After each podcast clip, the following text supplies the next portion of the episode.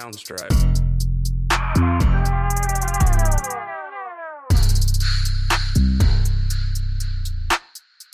Hello, everybody, and welcome to another episode of the Area 51 podcast, your home for out of this world sports and news takes. As always, I'm Cole Kayer alongside. I'm Julian Silva. But today, we also have a very special guest. Mr. Michael Nocera is making his Area 51 podcast debut, and we are very happy to have him join us and share his uh, horrendous takes as we are very much used to, Jules. Yep, here he is. What's going on, guys? With that being said, uh, we have a lot to get into today, so let's get after it. Um, do you guys want to do another preview of all the segments we're doing today, or do you guys just want to maybe keep it a surprise and just go into the first one? Let's go into the first one. Just go right into the first one. All right. Well, Yep. The first segment we're going to do for you guys today, we're going to have a little debate on who the top three players at each position in the NFL are, uh, mainly focusing on running back, quarterback, tight end, cornerback, wide receiver, and defensive lineman.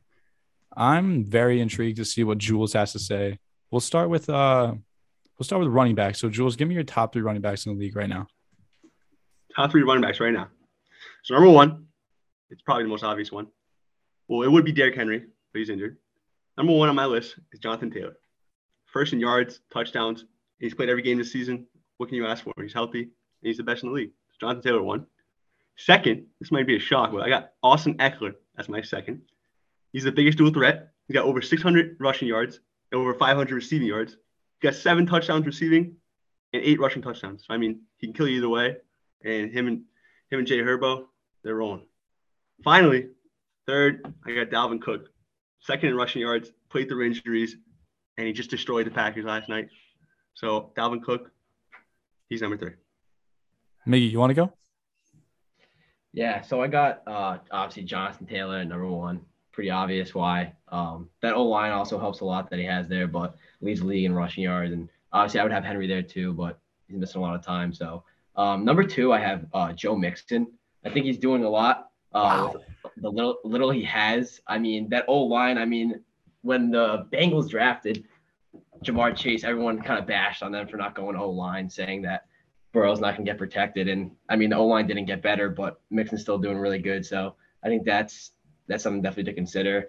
And then for my third, I have uh, Najee Harris on the Steelers. I think Wow. as a rookie, I think he's doing a lot. Mickey with the hot takes, man. My God. Um, but yeah, no, I think Dow, uh, no Harris, down, uh, what's his name there? Harris on the Steelers. He's doing good. I mean, as a rookie coming in, he, he's doing a lot, and that O line also isn't that great. I mean, I think you have to base a lot on the O line. He's doing a lot with a little. Um, I mean, they give him the ball a lot, though. The Steelers aren't amazing this year. You're taking Harris over Ekeler? Or Yeah, I think Dalvin? I Or think Dalvin? Harris Harris Harris is doing more with less. I think the, the What is he doing? That that offense sucks. Yeah, but he's the he's the star. I mean, if without him, they would honestly probably have like very little wins. What are they at 500 right now? With that with Exactly that 500, six, six, and one after last night. Yeah. Yeah, so I mean, he's without him, I think they would have half the, the amount of wins. To be honest with you, um, Joe Ekeler- Mixon that Ekeler, two though- is is mind blowing. Joe Mixon, the same Joe Mixon that we've been seeing for however many years now. This dude is inconsistent as hell. This guy can never figure out when he wants to play football or not. He is, he's having a good season this year, and he's like I said, he's doing a lot with a little. That O line's terrible. You, So you see that game last night? Dalvin Cook to the back of his shoulder, kills him. yeah, Those are- Dalvin Cook though barely plays. I know That- Mixon doesn't play a lot either, but but I mean he's playing. Dalvin Cook gets hurt a lot. I, Dalvin is Cook a also. That- I, I, I could have ran for 200 yards last night against that defense. You kidding me? Exactly. Exactly. How about uh no Saquon? Saquon, get out of here. He's been picking it up though. Yeah. Again, I'm not even gonna the O line there, but he, potential, a lot of potential. All right. All right, Cole, let's hear it. All right, Jules, very impressive list.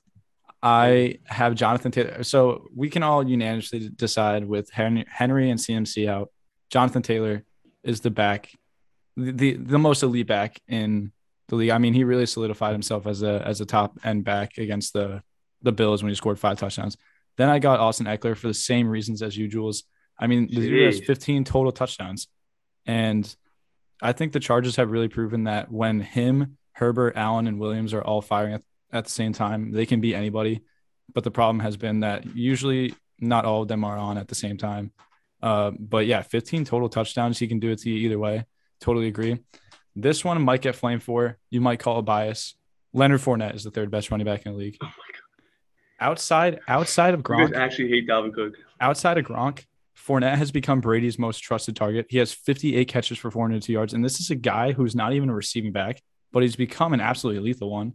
And he still runs with authority, still a big body, and gets all the rushing touchdowns you need. As a fantasy owner of both Ekeler and Fournette, I can easily say that they are both top three running backs in the league.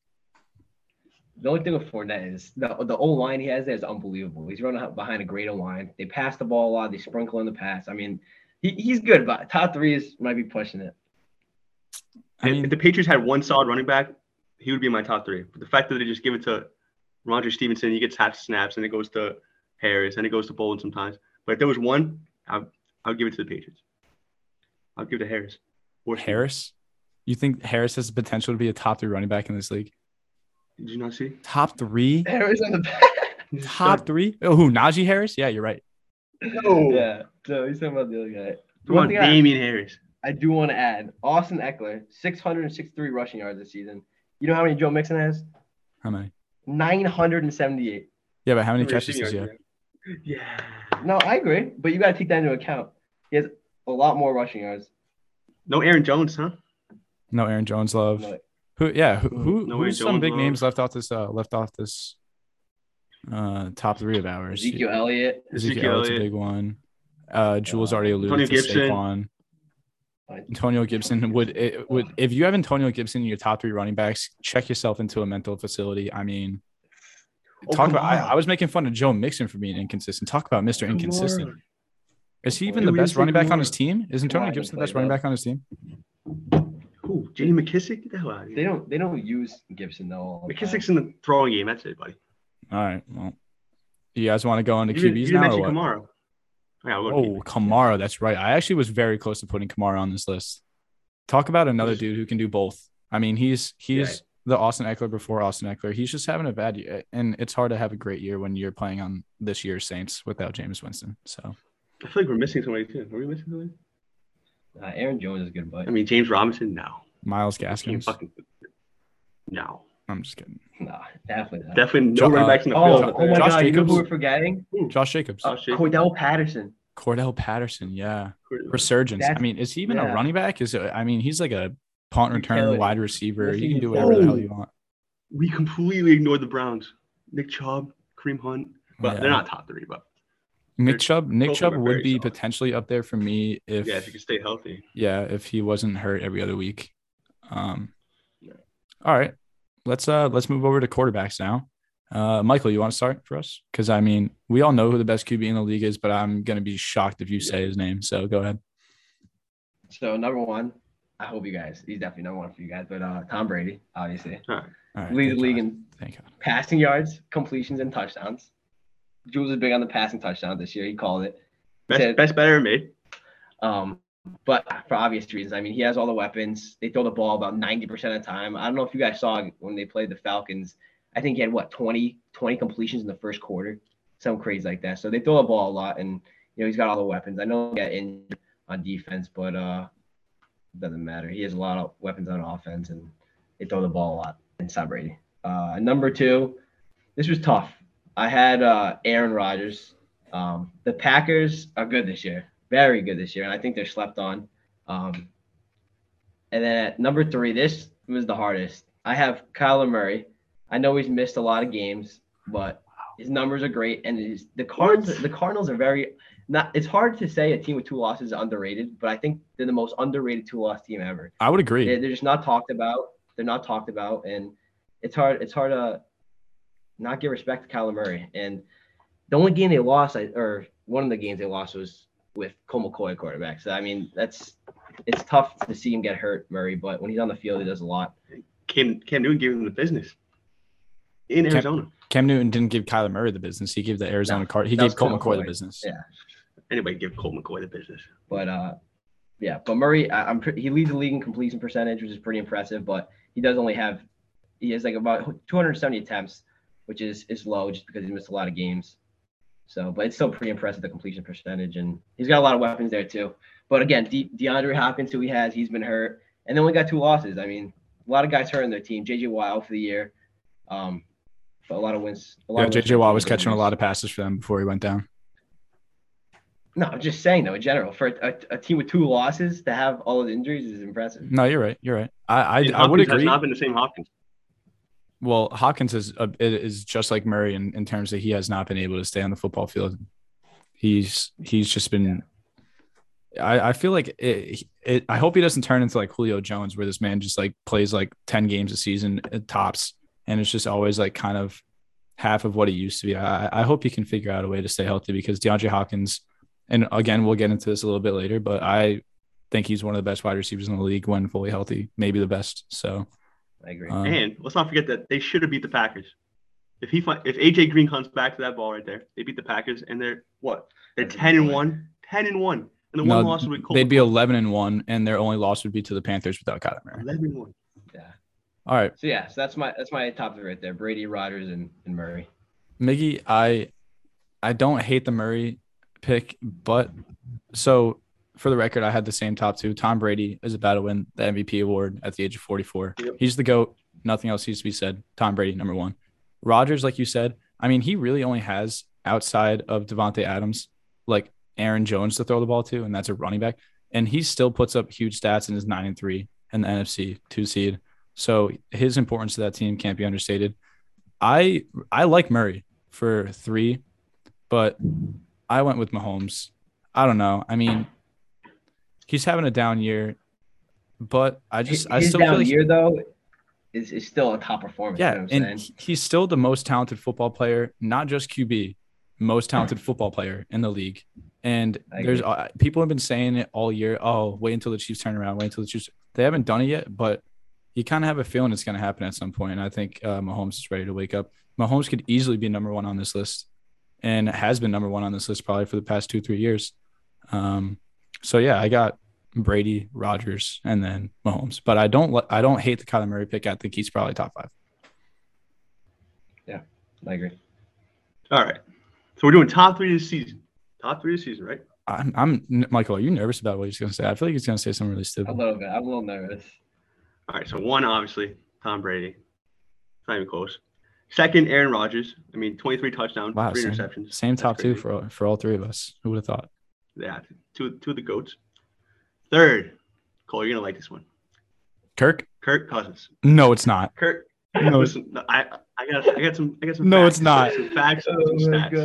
god. All right, oh my all- god, I love you, Jules. First all, first Kirk Cousins would be the MVP if the Vikings could win some of these close games. Seriously, he would be the MVP. 27 touchdowns, five interceptions. He's top five in yards and touchdowns. I mean, if the Vikings could win some close games, would Kirk Cousins not be top three MVP? But they're- they're six and seven, Jules. I love I- it, Jules. I love it. Give me That's what I'm all the saying. Kirk Cousins love, Give him bro. a field goal kicker. Give him a field goal kicker. Oh man. I love it. So I'm gonna go Kirk three. He's having a great year, and obviously, he made me nervous last night, 29 to nothing, and I was a little nervous. That's that's the downside about Kirk Cousins. If he makes you nervous, but if we're just doing numbers and stats, he's definitely top three this season. Yeah, I mean, the thing about Kirk Cousins and Kirk Cousins is my boy. I love Kirk Cousins, but he he always he makes you think he's an elite quarterback, and then will do something that just is like, oh wait, that's why he sucks. Like Yep. like last night, That interception last night. What, what was that? last last night they're up by they're up by two touchdowns, like five minutes left, and you throw a god awful interception that almost got returned for six. It's like, guy, but I also feel like some of this, this, uh, I mean, they just lost to the Lions, probably the most embarrassing loss of the season, um, for any team, besides maybe like the Titans losing to the Texans. Um, You, you gotta blame some on the defense though. I was gonna say you got to blame Mike. points on the line. Mike Zimmer, he better enjoy the next four games because it's his last four games uh, Oh, as a gotta go. Minnesota Mike Viking. Zimmer's gotta go. Yeah, He's no, gonna he, get fired. Mike Zimmer has to go. he better take it all in. He better really love that uh that Minnesota air for the next month because after this, see you later. This team And should be a not- lock for the playoffs. and they're in the How do you hunt. have They, Dalvin Cook? Wait, go ahead. they have the best. They have the best uh tandem duo wide receiver in the league. Name me name me a better duo than Adam Thielen and Justin Jefferson. I can't. And Dalvin Cook and KJ Osborn looked very good last night. Yeah, He looks solid. I mean The they, they, are a weird team. Their offense should be They should be like one of the best in the league, top five. But Mike. Zimmer doesn't do anything but run the ball on first and second down and then do bootleg action on third and five. Yep. And that defense, hit Harrison Smith, that, that dude underrated. He made some big plays last night. That sack on Big Ben, oh my god! And then he made that obviously that big play at the end. But You know who we haven't mentioned once at quarterback who's very good this year? Derek Carr. He's second in the NFL in passing yards, second in completions, 17 touchdowns. I mean, it- it's because he plays for the Raiders, but like that sneakily having a good year. he loses his deep threat. Obviously, Oh, we're not gonna talk about that. Yeah. Oh, we forgot to say, uh, shout out, uh, R.I.P. Demaryius Thomas, one of the best uh, wide receivers we grew up watching. Just want to say R.I.P. Yeah, What that was that that was tough news to go to bed to last night. That that that one definitely stung a lot. It was just it was just a especially after shock. great game. Just a shock. It, would, it was out of nowhere. I mean, and he just retired. What he just retired in June, Yeah. I think I saw. I mean, Yeah, six months six months ago. my And he was with the Patriots 2019. yeah, Yeah. that was a tough one to hear. Jules, Kirk Cousins is not a top three QB in the league, but I appreciate the love.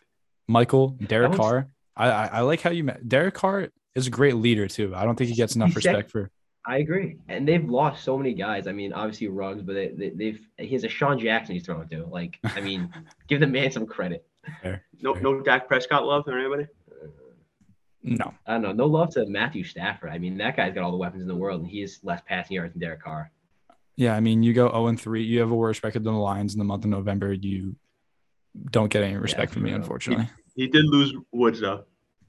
You Woods know, was a big loss. and I know we'll get into it later, but they they needed that game against the Jaguars. They needed a nice beat down game to get some confidence back, along with Odell getting a touchdown. I think that was Back to back games with big touchdown, Odell. Don't sleep Yeah, on they him. Watch that. out. Watch out, Odell could be back. All right. not back. Let's let, let's get into tight end talk. I'll start off tight end talk because I want to know how you guys feel about this. I left off a pretty notable name that I don't know if everyone's going to agree with. So, number one, Fair enough, you who I'm thinking. number one, I don't think it is because I think I'm about to say who you're thinking. Number one, the greatest tight end of all time is still the best tight end in the league. Oh my god.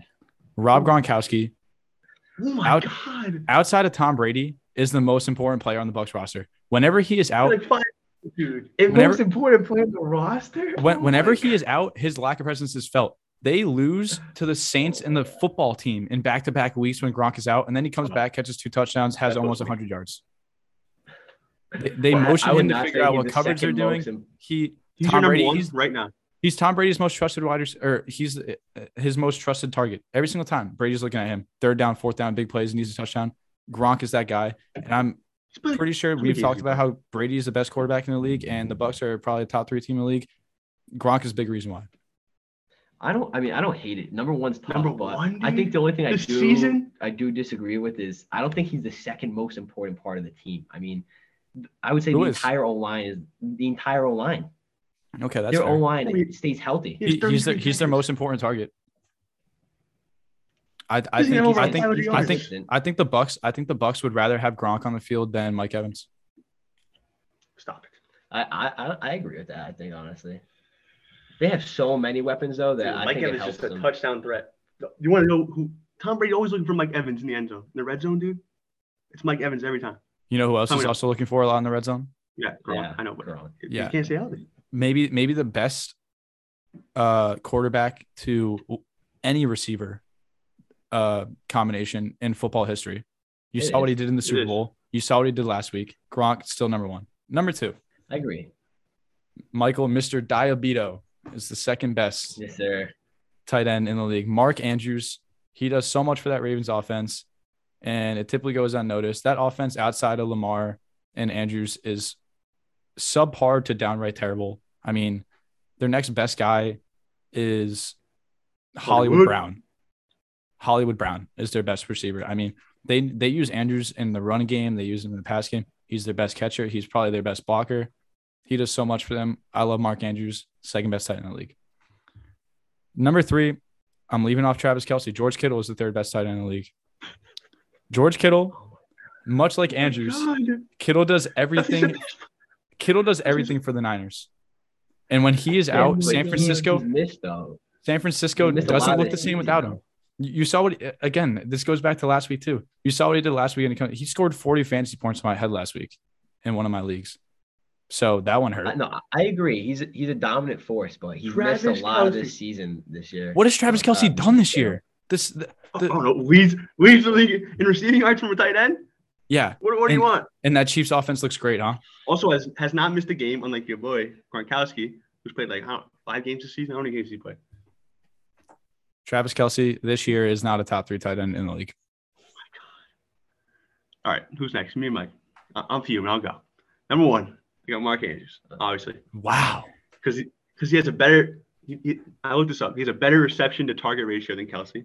So obviously, and he's got Lamar to thrown to him. So I feel bad. So I'm gonna put Mark first. Oh my god. Second is Travis Kelce, obviously. Can Obviously. I, can I just add something? You know who's 11th in receiving yards this year in the NFL? Who? It's not even a wide receiver. It's Travis Kelce, the tight end. And Cole doesn't think he's top What is he doing? Has not missed a game. He's healthy. And he, he's you have to guard him. He's he's everywhere, dude. He kills you. Travis, you can't even guard him actually. Okay, a linebacker I- on too quick. As as a fantasy owner of Patrick Mahomes, I'm very invested into Chiefs games this year. And every single time I look at Patrick Mahomes trying to throw the ball to Travis Kelce, it goes into open space and they look at each other like, oh, we're on the wrong page. You were supposed to go here. You're supposed. They don't seem to have the same sort of combination, the same sort of uh, agreement on where they're supposed to be on the football field together. It just doesn't look like the same Travis Kelce to me. And I I would rather have George George Kittle blocks way better than Travis Kelce. He's way more important to the San Francisco offense. I just I I don't see Oh my God. Bench I'm- Kelce. Correction. He's actually 16th in, in yards. Still very impressive. no. He has the most yards as tight end, and this is an off year for him. Most he has the most yards. Yeah, I it's just, an off year I for think it's hardly a matter of top three. Usually, It's usually tough. he's usually he's the best tight end in the league. Not this year. Just how it's going. Yeah. And third, third I have Kittle. He averages 13 yards. So a catch. Gronk's not even on your list. this year. Gronk's not on my list this year. I think oh any Oh my normal person would have dude. Gronk not on their list this year, right? He hasn't played, dude. What, what's the most important thing? He's being so on the field. important to that team, though. He's so important to that team. All right. I right, don't know. Miggy, uh, let's Mike, hear what you got. Please, please, please tell me you got Gronk on that list. No. So number That's one unreal. That's Kelce. actually unreal. for obvious reasons. Obvious reasons. Number two, Mark Andrews, and I think this, this is just a fact that he's very consistent. And uh, look what he's doing with the quarterback. I love Lamar, but Wow. I mean, You mean that doing, offense? doing a lot, doing a lot with a little. Um, and then third, neither of you guys said this guy. Um, I have T.J. Hockenson, Oh god. Wow. On the one ten and Oh my one God. lines. and, and thank you for bringing that up. Look at what he's doing on the one and ten lines. Or one, two. I'll give him the tie. They got that tie. I mean, he has Jared Goff throwing him the ball. Oh, 'cause Jared Jim, Jimmy's so much better. Yeah, thanks. But he's, I'm just saying, he's doing a lot with Jared Goff. All right. He's at 500, 583 receiving yards. I mean, that's pretty impressive. Four touchdowns, not too high, but they don't score too many points, anyways. And they target him a lot, 61 times. So, I do like him. He's on my and he's fantasy young. last year. And he's young. I like it. No, I got no problem with Hockenson being a top five tight end. Is he better than Gronk? No. He's better than Kittle. No. No. So I'm getting So flamed. anybody that we- I'm I'm we getting left flamed off? for having Gronk on my list, and we're gonna let TJ Hockenson slide. I mean, nobody nobody mentioned uh Dawson Knox. Nobody, Nobody mentioned went- Yeah, yeah. Hunter Henry, who Da- Darren Waller. Hunter Henry. Hunter Henry I think has the most touchdowns. Dan as Waller's tight having end. a down year. I Darren Hunter Waller's Henry having uh, definitely not one of his best years Oh, yeah. ever. Definitely a bad Nobody year, but even mentioned Darren Waller. Yeah. I he's mean, still good, but not not the best. he's still good and he has the potential to be a top three too. I mean, I thought it was going to be Kelce and Waller battling for that spot this year. Just not how it happens. Yeah. That's just Kelce by a mile. There's Yeah, always okay. three or four great tight ends, and Who else? A big Did we drop mention? off. Did we forget anybody else? There's a big drop off. There is. Evan Engram, He- the, the All Pro. Oh god. Jared Cook. Thomas, he can't Yeah, stay um, healthy. Jared Cook, Jared. Jonnu Smith. You saw that catch in Buffalo. All right. No, enough of that. Enough of that. Okay, Mike Gesicki. Mike Gesicki. Oh, okay. He's, he's, he's, He's, he's consistent. That's not bad. Yeah, and you have That's not Tua throwing. Imagine having Tua throwing to you. All right, Jules. Jeez. Jules, where, where do you have Gronk this year then? If you don't have him one, you don't have him two, you don't have him three. Where you got him? Dude, I'm gonna have to put a Hockenson in front of him. I'm gonna put who else am I putting? I'm putting Dawson Knox in front of him right this season. Yes. Bro, he hasn't played. But when he plays, he is unstoppable. Yes, I don't care know. that he hasn't played. He's the best tight end of all time. Yes, thank you. He's the best tight end of all time. Okay. uh, But i- missed is he healthy right? He- he's, he's healthy right now though. So if I'm drafting a team, he's the first tight end off the board for this year. If I'm drafting a team to make it like Alright, if uh, for a that, playoff then- run, All right, if we're doing that, then yes, he's in my top three. But if we're just doing, I thought we were doing based off the season. Yeah, I mean, based off this, season. I'm I'm I'm looking at his stats too. I'm looking at his stats, but I'm also combining with the fact that he is just an absolute wrecking force. Maybe I got a little recency bias because of last week he, he had a great week. But- Uh, a lot. You have some, you have some goat bias. That's what it is. I think We put Tom Brady so- first because he's playing good. You put you put Gronk first because you remember the days Strong. he was tearing up and, Gillette. and, he, and he's playing good still. I mean, was not last He week is. not he good? is, but not top three. All right. Well, do we want to go to wide receivers or cornerbacks next? What What are you guys thinking?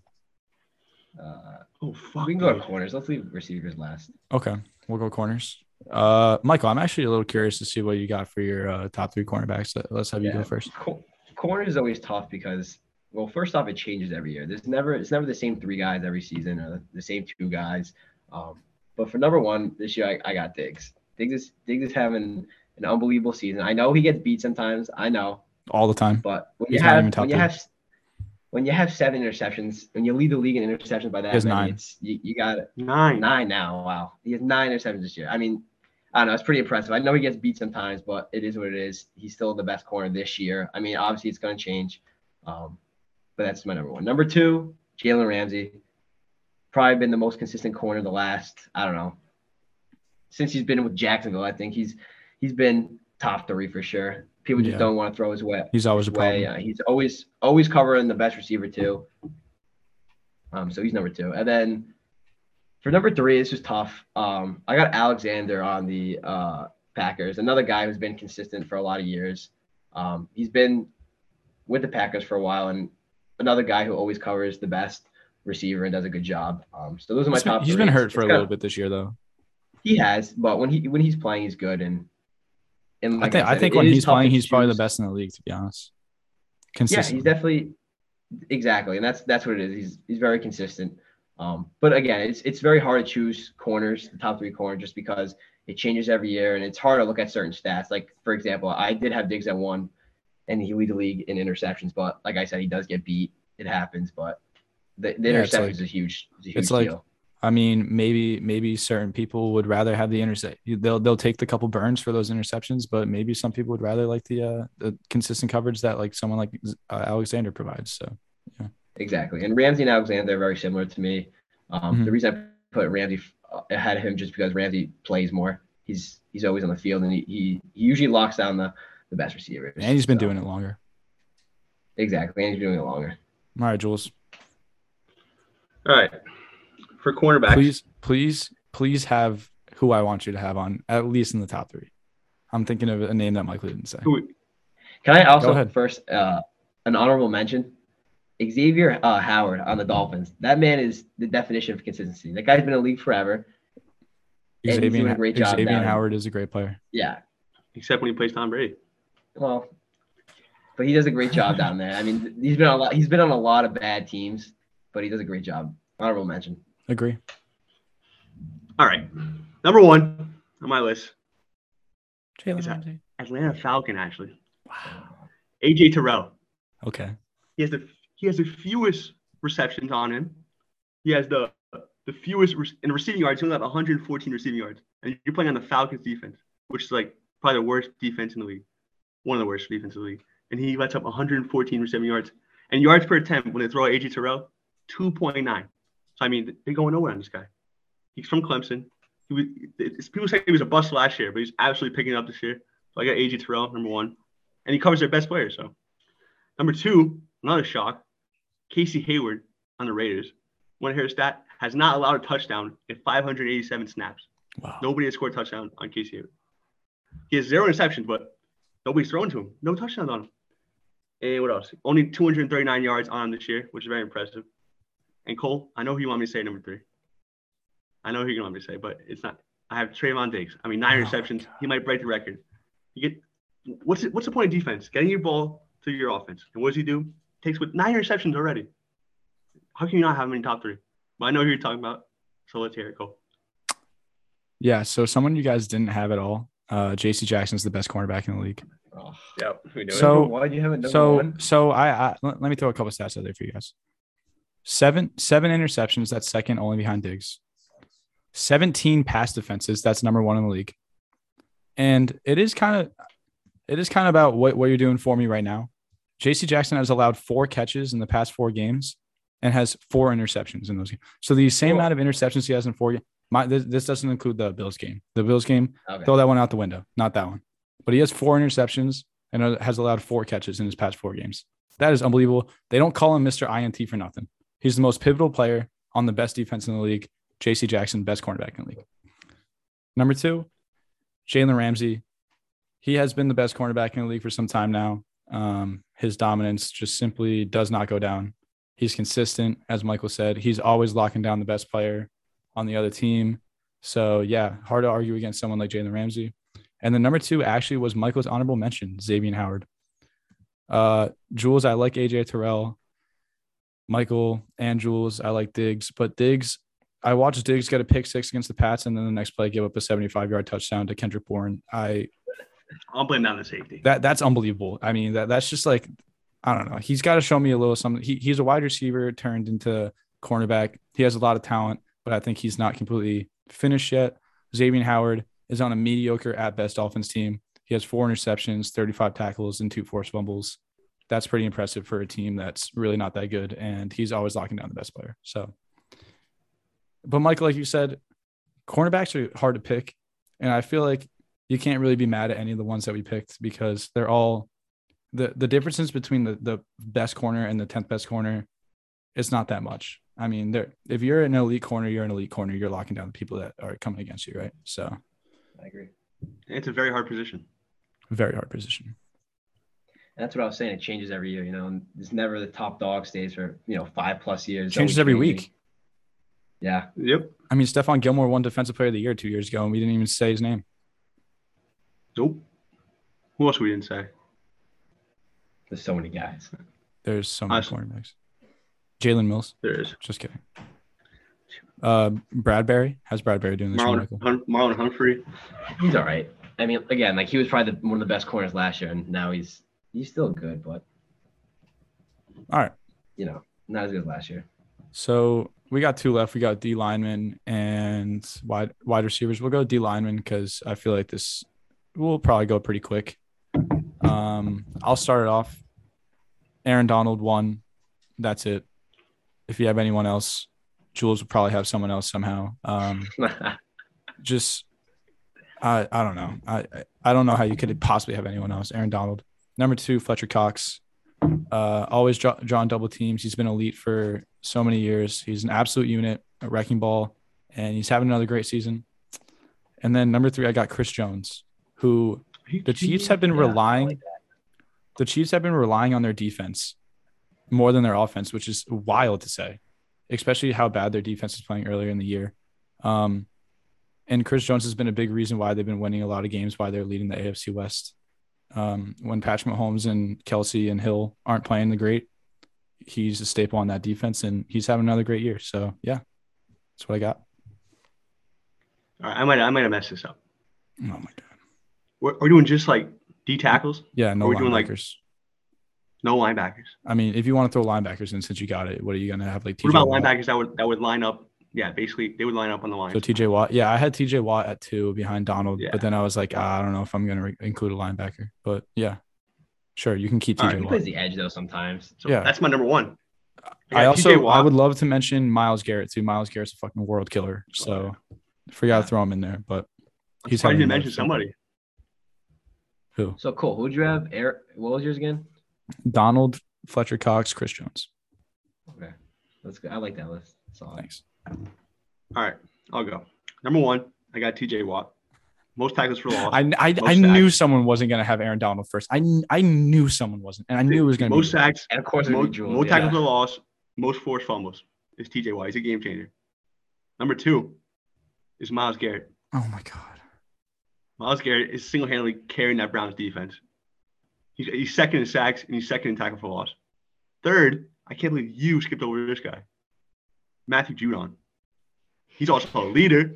Is he not a leader? This man, somebody was tweeting out red sleeves. They didn't even know his name. But they saw, wow, this guy's a game changer.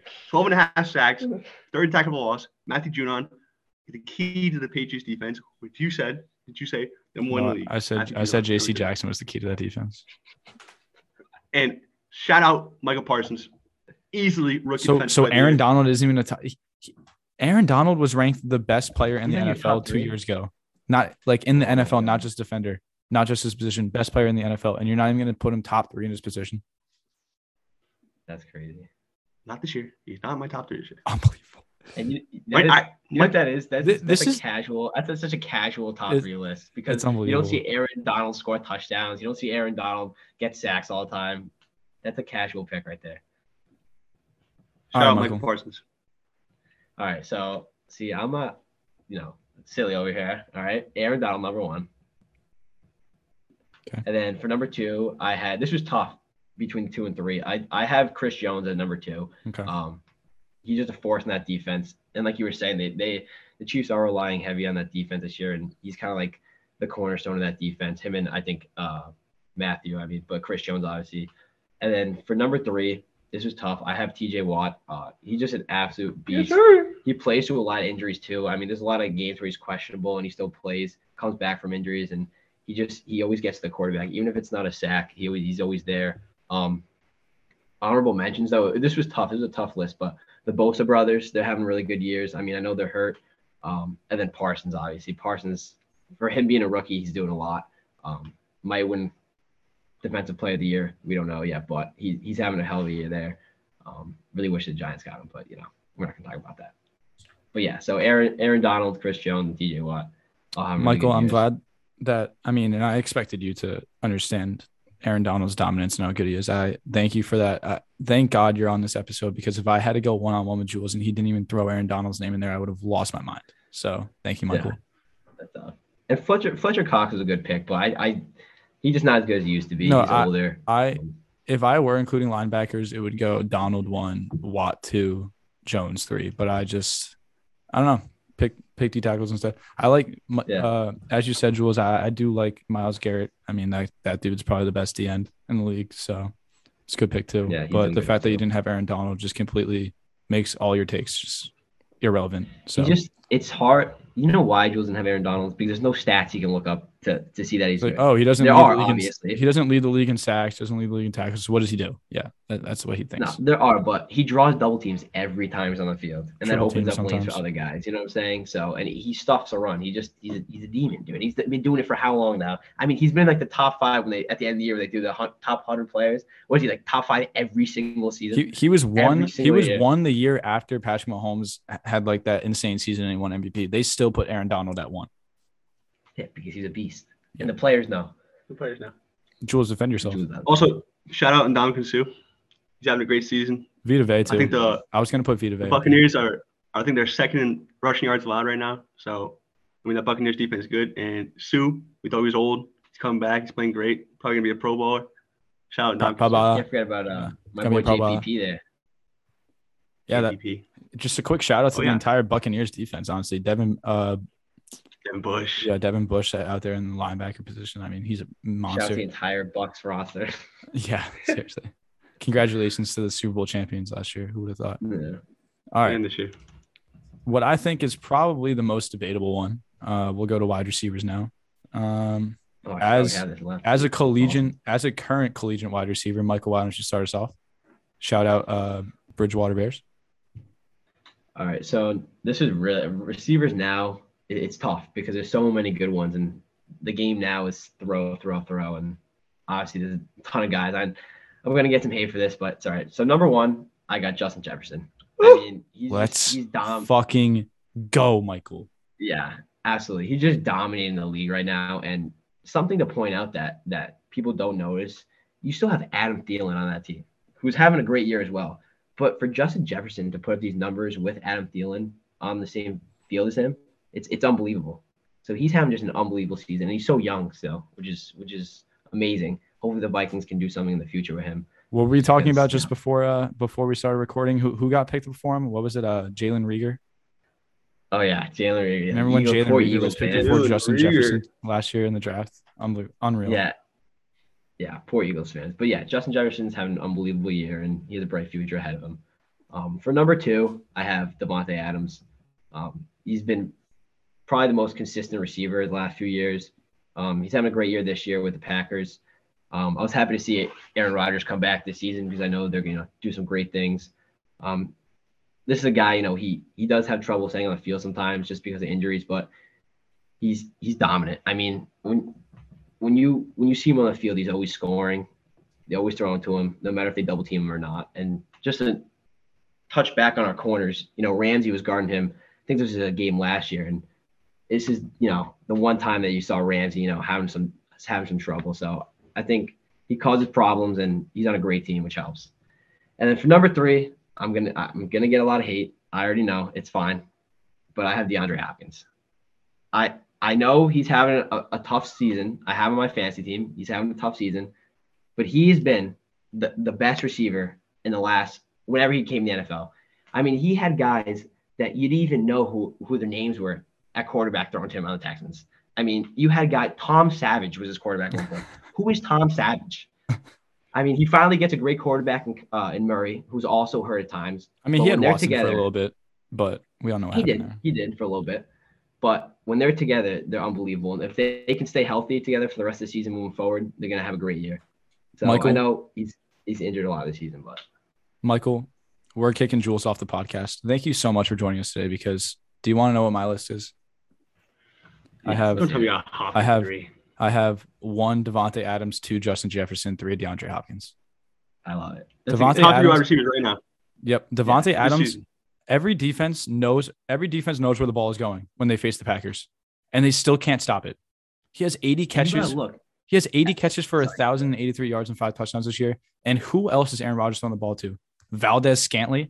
Exactly. Wow. And they had and they had Tonyan, and he was he's hurt now for the year. That was the only other target.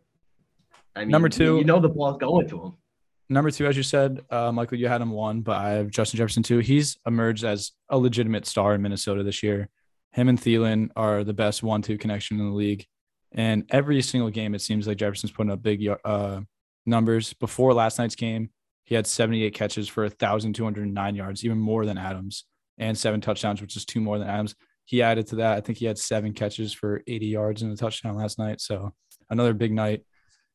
And then Hopkins, uh, he's not having the year we all expect him to have. Um, it's been kind of riddled by injuries, as Michael talked about a little bit.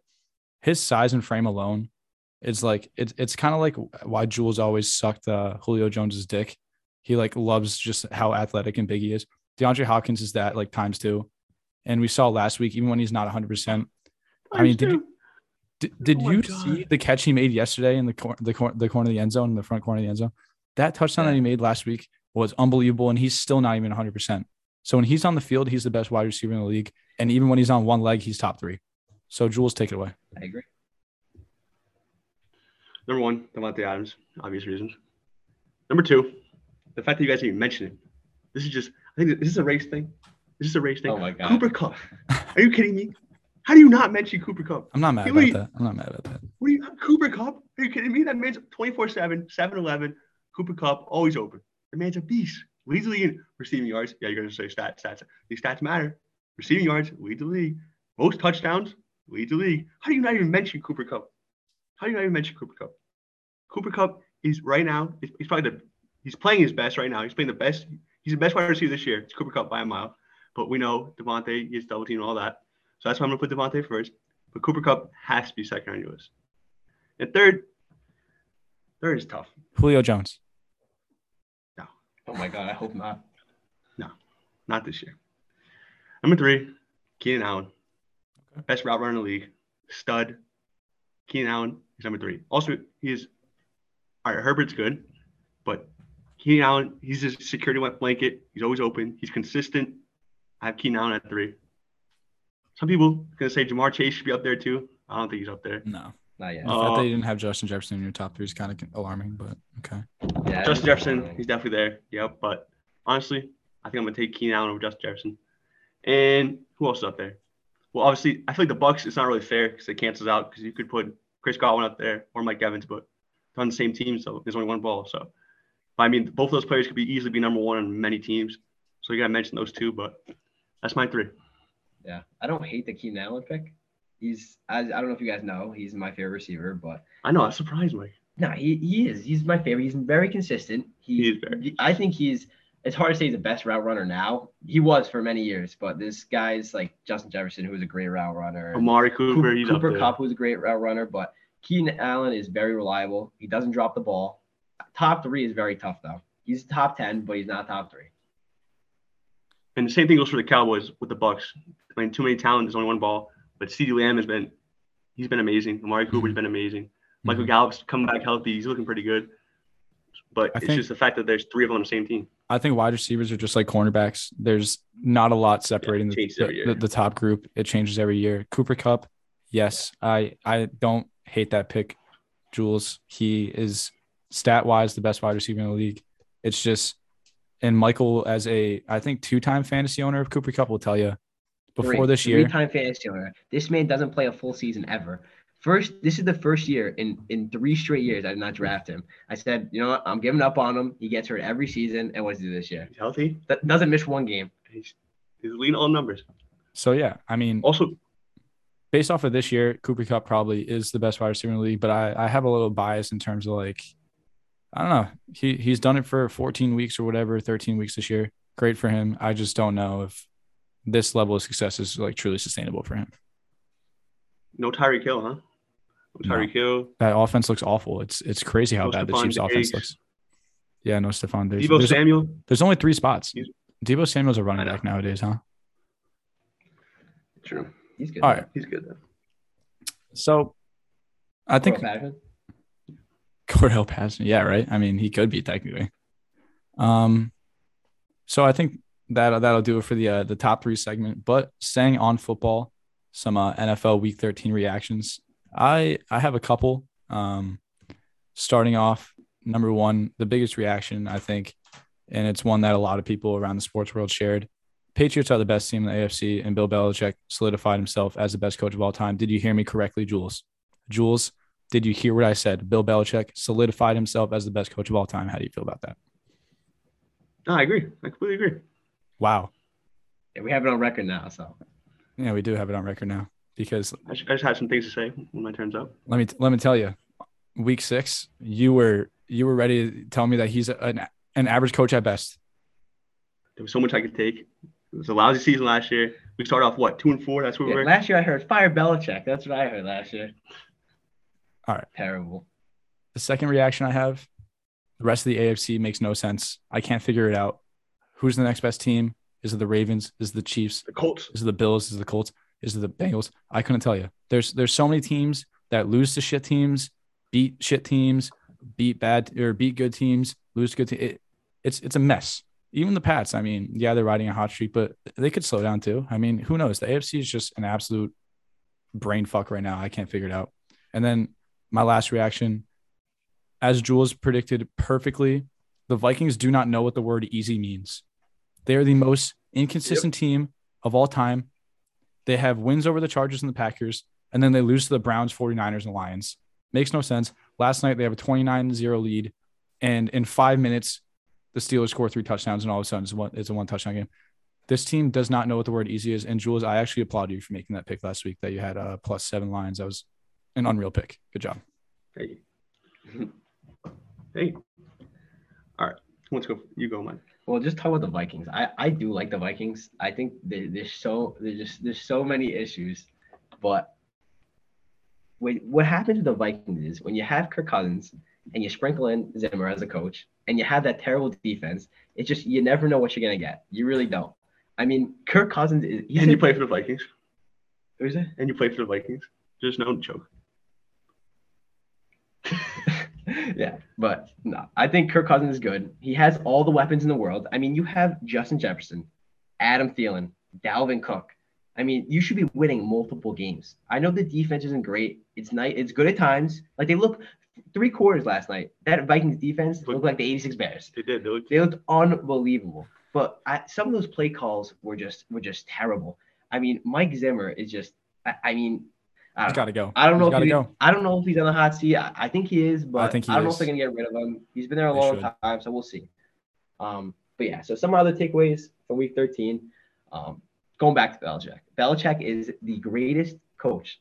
And I, Jules, I know Jules, you had were saying uh, he's overrated. It's Brady. No, listen. This guy It is. It is the ball. partially Brady though. I you had to No, hand it it to is. Brady too. It is. Yep. I agree. This man ran the ball 46 times in one game. 46 times. You know how many coaches would be like, run the ball 10 times, like, all right, let's throw, let's throw it now, let's throw it now. No. The man knew what to do. He understands his players. And that's why I gotta give a lot, of credit to Mac Jones. He, he just wanted to win. I know he had no say. Three three times to the ball. But listen, Bill Belichick, there was a point in the game. I think it was it was third and five, and he ran a QB sneak. What coach runs a QB sneak on third and five, right? That is the smartest play. It was third and five. ran got QB four yards too. It's four down territory. It's four down territory. And Mac Jones got four yards and they picked up the first after. What other coach would do that? Literally none. He just he outseemed everybody. He, he just does an amazing job. Michael, did you see what Sean McDermott was saying after the game? He was like, Let, "Let's not give Bill Belichick too much credit." I mean, it, it was like, "What Sean do you mean?" McDermott can go to hell. And that was another thing. I'm not taking anything away from the Patriots because they're the best team in the AFC, no, no doubt, no doubt. But the Bills coaching, that might have been the worst coaching I've ever seen in one game in my life. They ran the ball 46 times. Put everyone in the box. Don't you, like make Mac Jones throw the ball. The wind was 60 miles per hour. If you give up a six-yard touchdown to Mac Jones, you know what? Tip your cap. You know what? We, Yeah. we, we just let it up. It's fine. You have to put everyone in the box. They were They stacking the box, so kind of. they they let up a, Put 11 Harris, people what do in you the want? box. A Put 11 people in the yard box. touchdown. You cannot let up a, a, a 50 plus yard touchdown when they're only running the ball. You can't win it. You can't lose a game when the opposing team throws three passes. That can't happen. That is just terrible coaching. And I think the MVP of the pass game against the Bills, you know who it was? That N'Keal no one's Harry. talking about? N'Keal Harry. the entire Patriots O line. They ran the ball 46 times. They blocked 46 times for the run. They did an unbelievable job. I, that's all I gotta say. And David The kicker Andrews. too? Goat. Nick Folk, some big, seriously, hit some big field goals, some that Bass He, cannot he hit one. He hit one field goal. Was that not big? It was. You said It big mattered, field goals. Because they could have just, what's it called? They could just kick one right there. And Actually, no, he did hit two. That's my bad. Good job, Jules. but, He did uh, hit too. but yeah, no one talks. No one talks about the O line. I think that they should get a lot of respect. Run the ball 46 times, and they they, they blocked a great D line on the Bills. They, they got a good defense. The Bills, they do. So they did a good job. And then the week 13, I was happy that the Lions got their first win.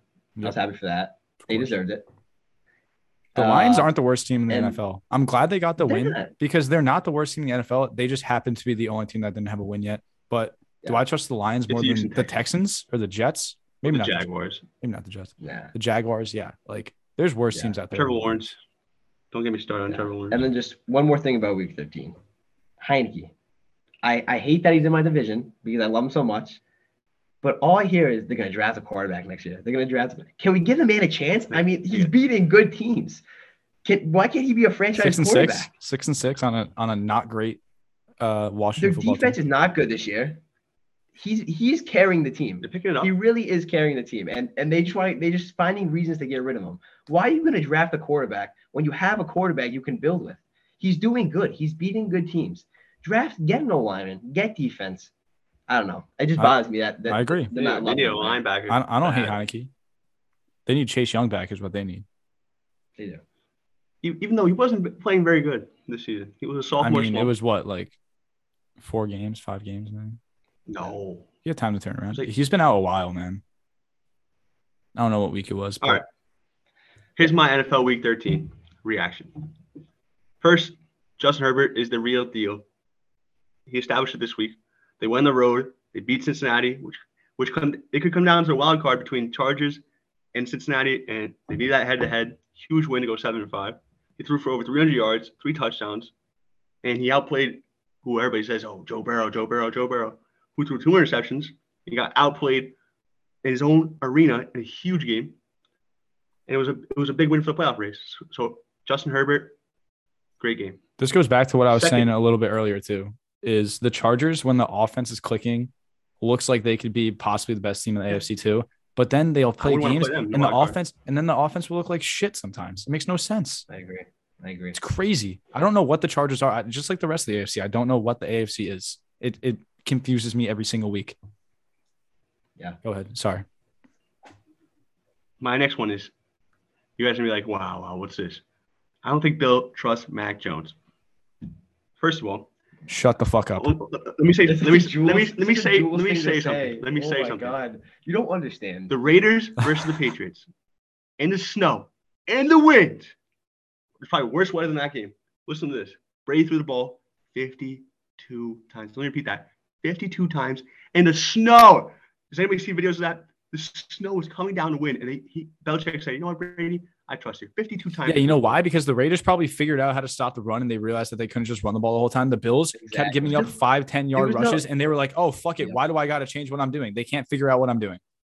You're telling me right now, if Tom Brady was in that game, he was throwing the ball three times. I'm, I mean, probably not. But you're comparing Probably not, Mac. right? Jo- you're you're But why comparing Mac. force it? We're talking. You're, you're comparing the trust the that Bill. Belichick has in Yes, Tom. Brady to Mac Jones. No shit, he would trust Tom, That's Tom why. Brady. That's why I brought the Raiders. Back of all time. That's why.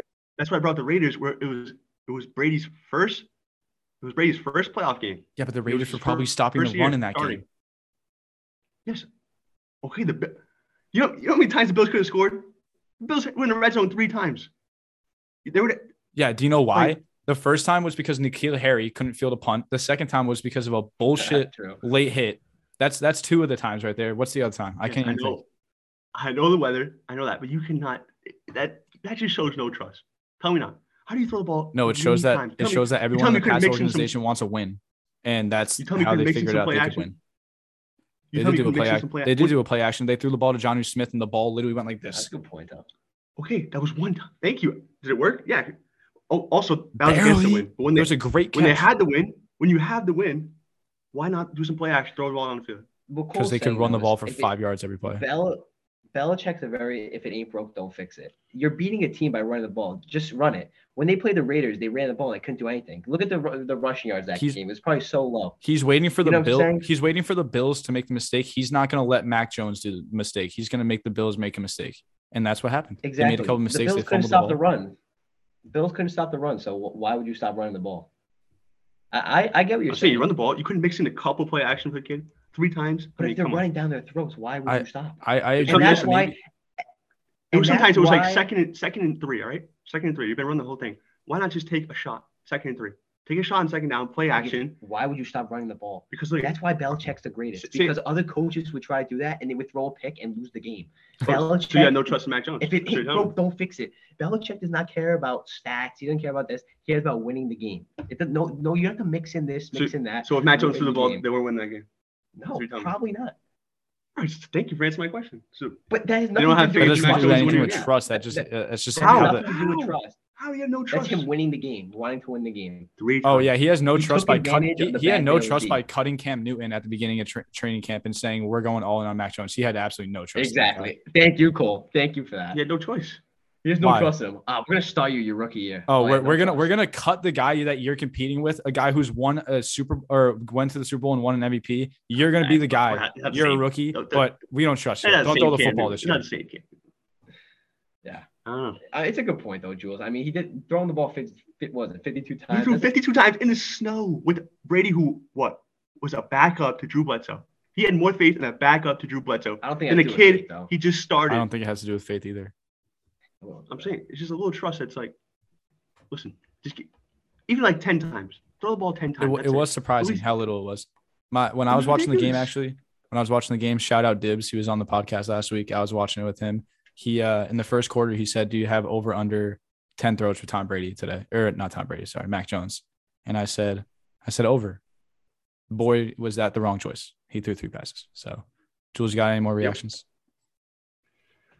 And honestly, Hold on. Guess how many rushing yards the Patriots had that snowball game? How- 68 rushing yards. let me see.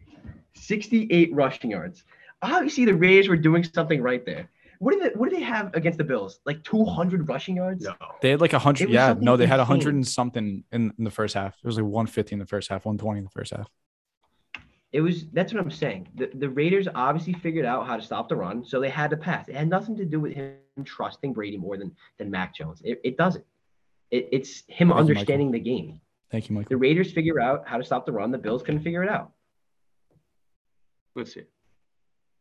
Jules, you got another reaction? Total yards. rushing yards, 222 rushing yards, That's perfect. 222 versus 68. That's Yeah, I perfect. wonder- Mix- Who mix- could stop the run? you Who mixed in a couple play action, that game would have been would have been a blowout. But why? They don't need a Blowout. blowout. But they didn't dude. need. What do you mean you don't need a blowout? They're one. They're. win the They don't game. need a blowout because we Blow won. them out. They don't need a Fine, blowout. Fine. let me ask you a question. Let me ask you a question. But you're If the Bills score, and now we need a Patriots drive to win the game, would, are they throwing it still, or are they but, going to Yeah. but you're going away from your point. But they don't- Nothing to do but they didn't have to do that ever because they were never losing. Brady. They would have thrown the ball in that situation, but guess what? They didn't do that because guess what? They weren't losing. If they mix in some play action, that game's a blowout. I'm telling you, the game is a blowout. Maybe, but does but does Bill Par- does Bill Belichick care about a blowout or does he care about a W? Should have got either way. You're going away from close. you're going away from the point though. It has nothing to do with trust or not trust. It's Mm. it's They irrelevant. made a little area. All right. Any more reactions? Uh, let me see. No, I have no more reactions. Besides, All right. Washington is a hottest team in football. I guess my last question for NFL reactions to people have been talking about it a little bit this week. Should the Cowboys be a little nervous that the Washington football team's on their trail? They play this week. A win would go a long way for Washington. Should should Dallas be nervous? I know Michael's been off of the Dallas bandwagon since week one. I know Jules has The been on it since week one. So. Michael, should they be nervous then? Well, you see what McCarthy said, right? The head coach for the Cowboys. I know. So I we're gonna win, guys. right? He he said he guarantees a win. Wow. I'm not saying that this means anything, but that's gotta a lot of fire for the football team. It's got. I mean, it does. Anything's possible in the NFC Trust me. Anything is possible. All right. Uh, I got a prediction for this weekend. Dak Prescott throws for over 350 yards towards Washington, and the Cowboys win. Wow. Because Dak Prescott has looked so great the past couple weeks. That's a good prediction. All right. Bounce back game. Enough of the NFL talk. We've been on it all day. We've we've been talking for a while. Let's See, we invite Mike on. He's a football guy. He gets his loss. We were talking about the NFL for Yeah, now. well, here I get lost, so don't worry. Well, here we go because now we have to talk about the NBA power rankings. And unfortunately, Miggy won't be able to include his precious little Knicks in there because they're playing like shit this year, as are the Celtics. I got, I got in my top five. Please. Top five worst teams in the league. yeah. All right. All right. Let's go. Uh, instead But of the Celtics are everybody, doing so good this year. instead of instead of each of us giving our top five, let's just each say let's go one one one. So I'll start off. This Number one easy. team. Said it last week. I'll say it again. Phoenix Suns. They're dangerous. It's the most obvious one. The Phoenix- Mike Brown say- The Phoenix Suns. They're dangerous. They're hungry. They're they're Who did they half a, they're half a game Who behind the Golden? State Warriors. They they just beat the Golden State Warriors. They're one and one in the season, series. So uh, pick either one. It's a coin flip. Suns look dangerous. They're led by the same core that went to the finals last year, and they have incredible depth. Listen to the depth that this Phoenix roster has: CP3, Booker, Ayton, Bridges, JaVale McGee, Cameron Payne, Cameron Johnson, Crowder, Shamet, Payton, Kaminsky. I mean, that's just one team. That's one team. I hope so. My God, that's that's a that's a is that an all star team or is that a team in the West? Oh wait, that, that's just team in the West. That, that's the best team in the NBA, Phoenix Suns. Sorry, I, I didn't hear you say. I fell asleep when you were talking about the, the depth of this Phoenix Suns. All right, number one, the most obvious number one, probably in all sports leagues right now, is the Golden State Warriors. Not even close. Best offense, best defense, Golden State Warriors, and Klay Thompson's coming back. Mike, who you got? So, I mean, I had the Warriors well, but cool. I, the Suns are a great team. I, it was hard. I mean, I, the Suns Okay. and Warriors are inter- interchangeable. Before we start wasting, yeah, exactly. Before we start wasting people's time, one and two is kind of interchangeable, right? I have Golden State too. Do you guys Yep, have Phoenix Suns, Suns, too? Suns. Okay, yeah, Yeah, yeah. yeah. I mean, Steph is probably the MVP right now. Not even probably. He's definitely the MVP right now if he keeps playing like this. And they still don't have Thompson or a healthy James Wiseman back. So yeah, it's it's a great team. What do you got for three, Cole? For three, I got the Slim Reaper and the Brooklyn Nets.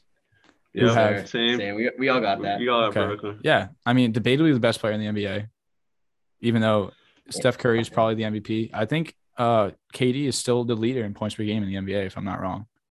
Um, can't count out two superstars, and that's what they have. They have two superstars. So And you know, a great addition this offseason they made that was kind of under the radar was Patty Mills.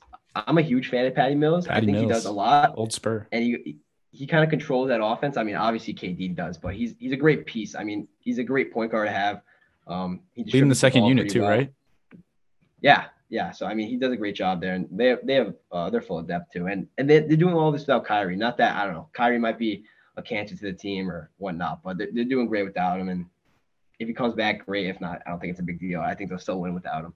And and Harden is playing probably his worst basketball in the last like five years, and he's still averaging what twenty something.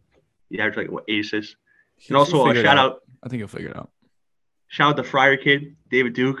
He's got his first debut for Brooklyn that day. Had nine points off the bench. Shout Yes, out David. sir. Yes, sir, David Duke. That's actually that's actually pretty sick. I didn't know that. That is sick. You know All who right, I Jules. didn't know was on the Nets until a while ago was Paul Millsap. I thought he retired. Jeez. Well, Wow. Marcus Aldridge is playing good too. You know who else I thought retired? Blake Griffin. He's still there. Yeah. He should. All right, go ahead, Jules. All right, Jules, what do you got at four? We're sticking. We're going to the west. Back to the west. Utah Jazz number four. Oh, Jules. Wow. What? Go ahead. Keep going. I mean, come on, Rudy Gobert. And I hate Rudy Gobert. I do. I hate Gobert. him, but he's the he, he's a monster in the paint. He's arguably the best defender in the league. You got Donovan Mitchell. Mike Conley's picking up his game. That bench is ridiculous. Jordan Clarkson. I got the Utah Jazz. I love I Donovan mean- Mitchell. Besides Yeah. Chris Paul, he's probably my favorite player in the league. Chris Paul will always be my favorite, but Donovan Mitchell is an absolute monster. The thing about Utah is they always choke. Can we really trust Utah in the playoffs? Exactly. I can't. I can't. Them, them and the Nuggets are the same team every season. Every year, they dominate the regular season. They get the one and two seed, and then they lose to a more talented team, like who I have in the number four. And Jules, surprised you didn't go here. Los Angeles Clippers. Never counting out two superstars, and they have two of the best in the league, two of the best two-way players in the league. Yeah, Kawhi isn't hasn't been back yet, and Paul George is dealing with a little something right now. But when both of those guys are on the court, I mean, PG took them to the Western Conference Finals alone without Kawhi last year. Imagine Yeah, them playing did. together. Imagine them playing together. It's gonna be a tough team to beat in the West. Yeah. Who you got for Michael? Got the Bulls. I think the Bulls are having a great year so far, and this is top five right now. So I don't, I- they're not. I don't think they'll end the top five at the end of the season, which is you know fine. But they they made they won the offseason, in my opinion. They won the offseason. I would agree. Getting getting ball, getting and I I, I kind of shitted on this, but DeMar DeRozan. I I wanted. did I was What a The I is resurgence, I was- man. I was I was salty because I wanted the Knicks get him, and when they didn't, I was mad. But he, I think he's leading the league in points. Is that is that true, or he's leading in something right now? Something like that. I mean, he if he's not an all star, there's something wrong with the all star selection. Is all I'm saying. Yeah, but their uh, their roster is great. Ball him, and then uh the guy from the Magic there, uh, I can't pronounce his name. What's his name? The Um, power forward. Nus- uh, Nusevich, yeah. He's very underrated. Nurkic? I like him. Very good. They just have a good unit, and, Vucevic? and I they, think it's they play well together. It's Vucevic, yeah. Yeah, I think that's I think that's the biggest thing. The chemistry. They work well together, and they, they play well together. So that's where I have him at four. And then uh Cole, what you got for five? Five. I got the Milwaukee Bucks. Now, the Milwaukee Bucks haven't looked the same team that they they usually dominate the regular season, but I think the championship run that they went on last year, they're still the defending champs. I think they learned that sometimes you might have to take it a little easier during the regular season, lay off the gas pedal a little bit. They're kind of taking that LeBron LeBron James mentality where the regular season doesn't matter and it's all about the playoffs. Giannis is even better than he was last year, which is unreal to say. The Bucks are always going to be a scary team, and the East sucks this year. Michael, I'm not mad about the Bulls pick. I almost put them in there, and I agree. Maybe right now they're probably top five, so maybe um, I'm a little wrong for putting the Bucks in there. But it goes back to what you also said, where by the end of the year, I don't expect them to be a top five team. So I didn't throw them in there. I expect the Bucks to pick it up, uh, but the East kind of sucks once again. What's new? Yeah. Number five, I got the Chicago Bulls. And let's just say something. DeMar DeRozan last year, ESPN ranked him number 82, best player in the league. Players ahead of him, Tyler Herro. Like, the ESPN disrespected DeRozan so much. He's having a bounce back year. Ball's playing great. He's, he's always been a great defender, but now you see him on offense. He's, he's, he's shooting the three very well. His passing is very well. Uh, Vucevic, obviously, and then you can't forget about Zach LaVine. And they're Coby White back. I think the Bulls are could be a very dangerous team in the East, but you know the East. Yeah. But I, I got the Bulls at five. Yeah, and I, I got the Bucks at five. We don't, you know, Cole, you said enough. They're good, but they they're gonna take the regular season lightly because they know that the regular season doesn't matter as much. They want everyone healthy for the playoffs. It sucked when uh Giannis missed those games in the finals, um, or the conference finals, I think it was. But he missed his game in the playoffs, and that was big for them, not having him there. So, Bucks is five. All right. Uh, all right. That's enough for the NBA. Actually, shout out the Rockets. Were six, six, seven game win streak? Seven, Okay. yeah. It's at seven now. First, Th- first then I even team ever to to go on a 14 game losing streak and then immediately follow it up with a seven game winning streak. That's un- unreal. It Makes is no- unbelievable. They, they deserve a shout out. All right. Next, we got UFC preview. I'm not going to pretend that I know anything about the UFC. This is this is kind of Jules' thing, but a big card coming up this Saturday. So, uh, Jules, without further ado, uh, you got anything to say about this? This would have been the greatest card ever if Masvidal, obviously, he was fighting Edwards, but he did pick up an injury, so he backed out, so they replaced him. But this card is still stacked. We get the opening of the main card. Sean Sugar O'Malley, fan favorite, is fighting Raulian Paiva. Sean O'Malley is obviously the big favorite. He just murdered a dude from Massachusetts, Portuguese, and he was Portuguese, of course.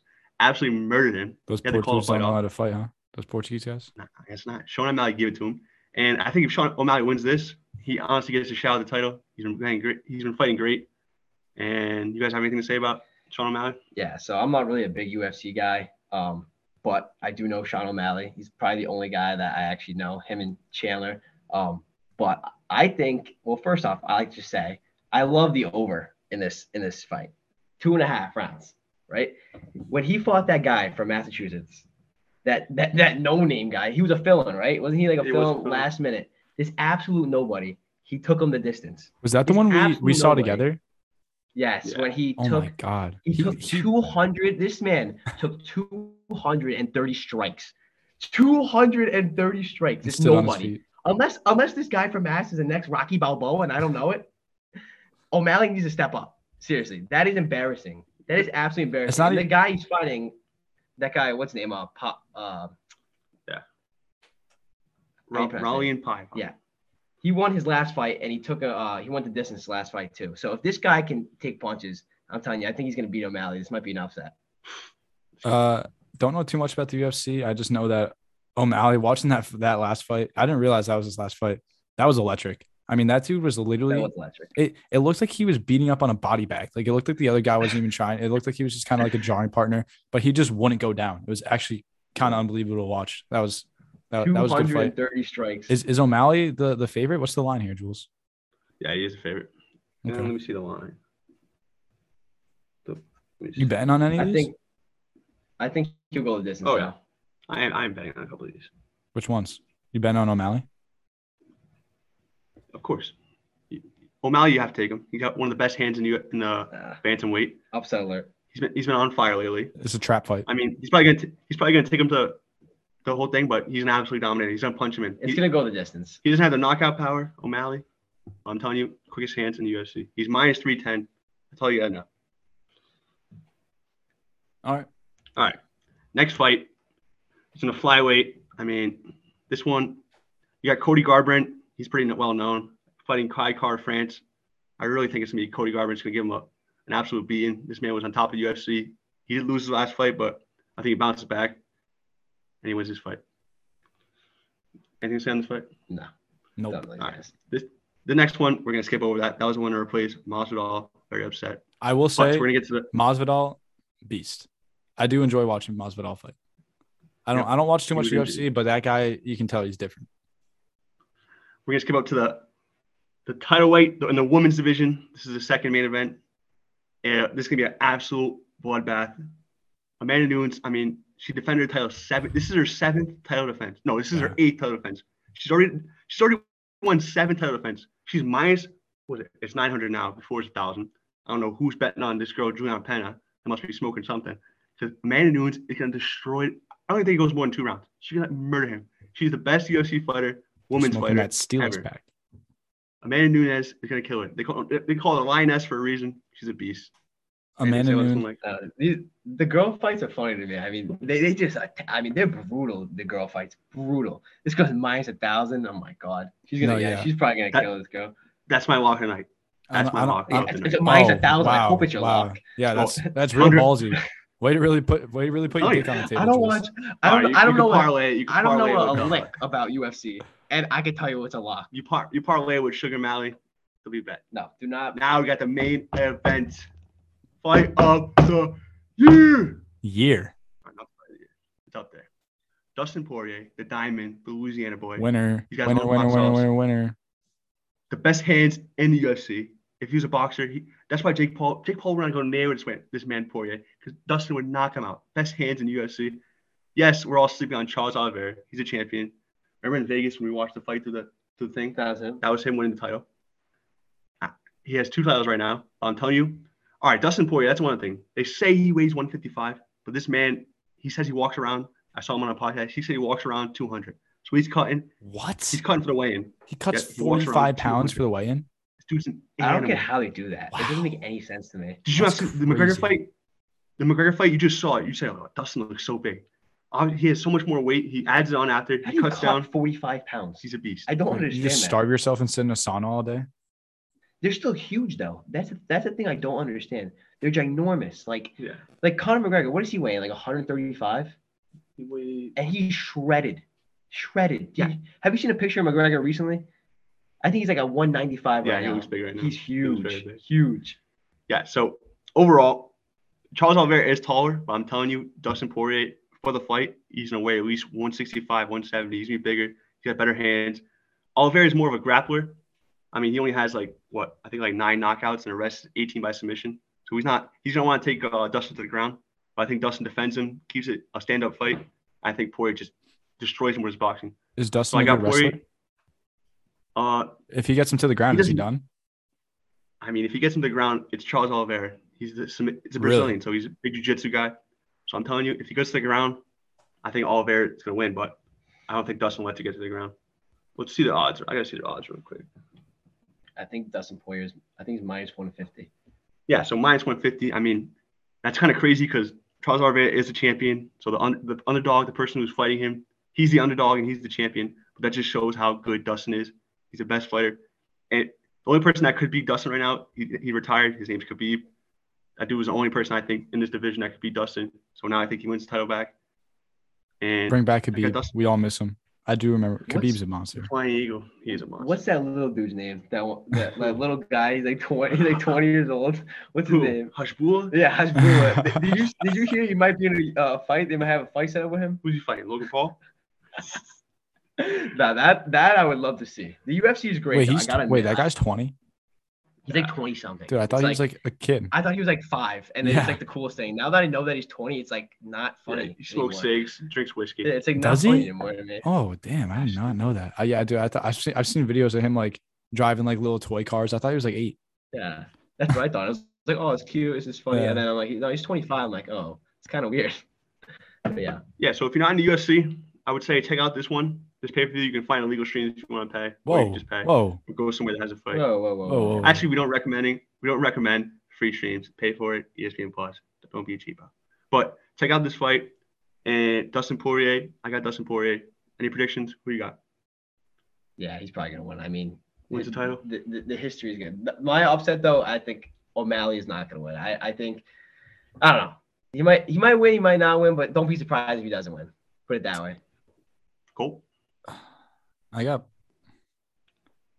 I got Poirier, but I'm excited to watch that uh, match just because, like you said, if he gets him on the ground, I think it could be uh, If he gets him on the ground, it could. I- it- it can Dustin get could be in it can get enticing. So yeah, I mean, he's a champion, like you said. He's nothing to sneeze at. Everyone loves Dustin, but you know, it's usually the fights where you don't expect the other guy to come in and win, and he shuts everyone up. So I think it's an enticing fight, one that everyone should watch.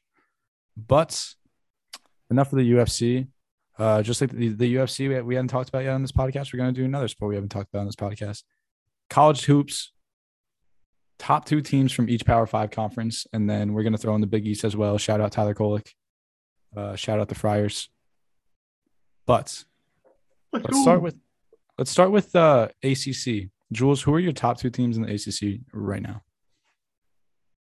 number one, Duke University, baby. Let's go. Paolo Banchero, arguably the best player in college basketball. They have wins against Gonzaga and Kentucky. I know they just they just lost recently, but Duke is still the best team in the ACC. No, and number two is the usual. I'm gonna go with UNC.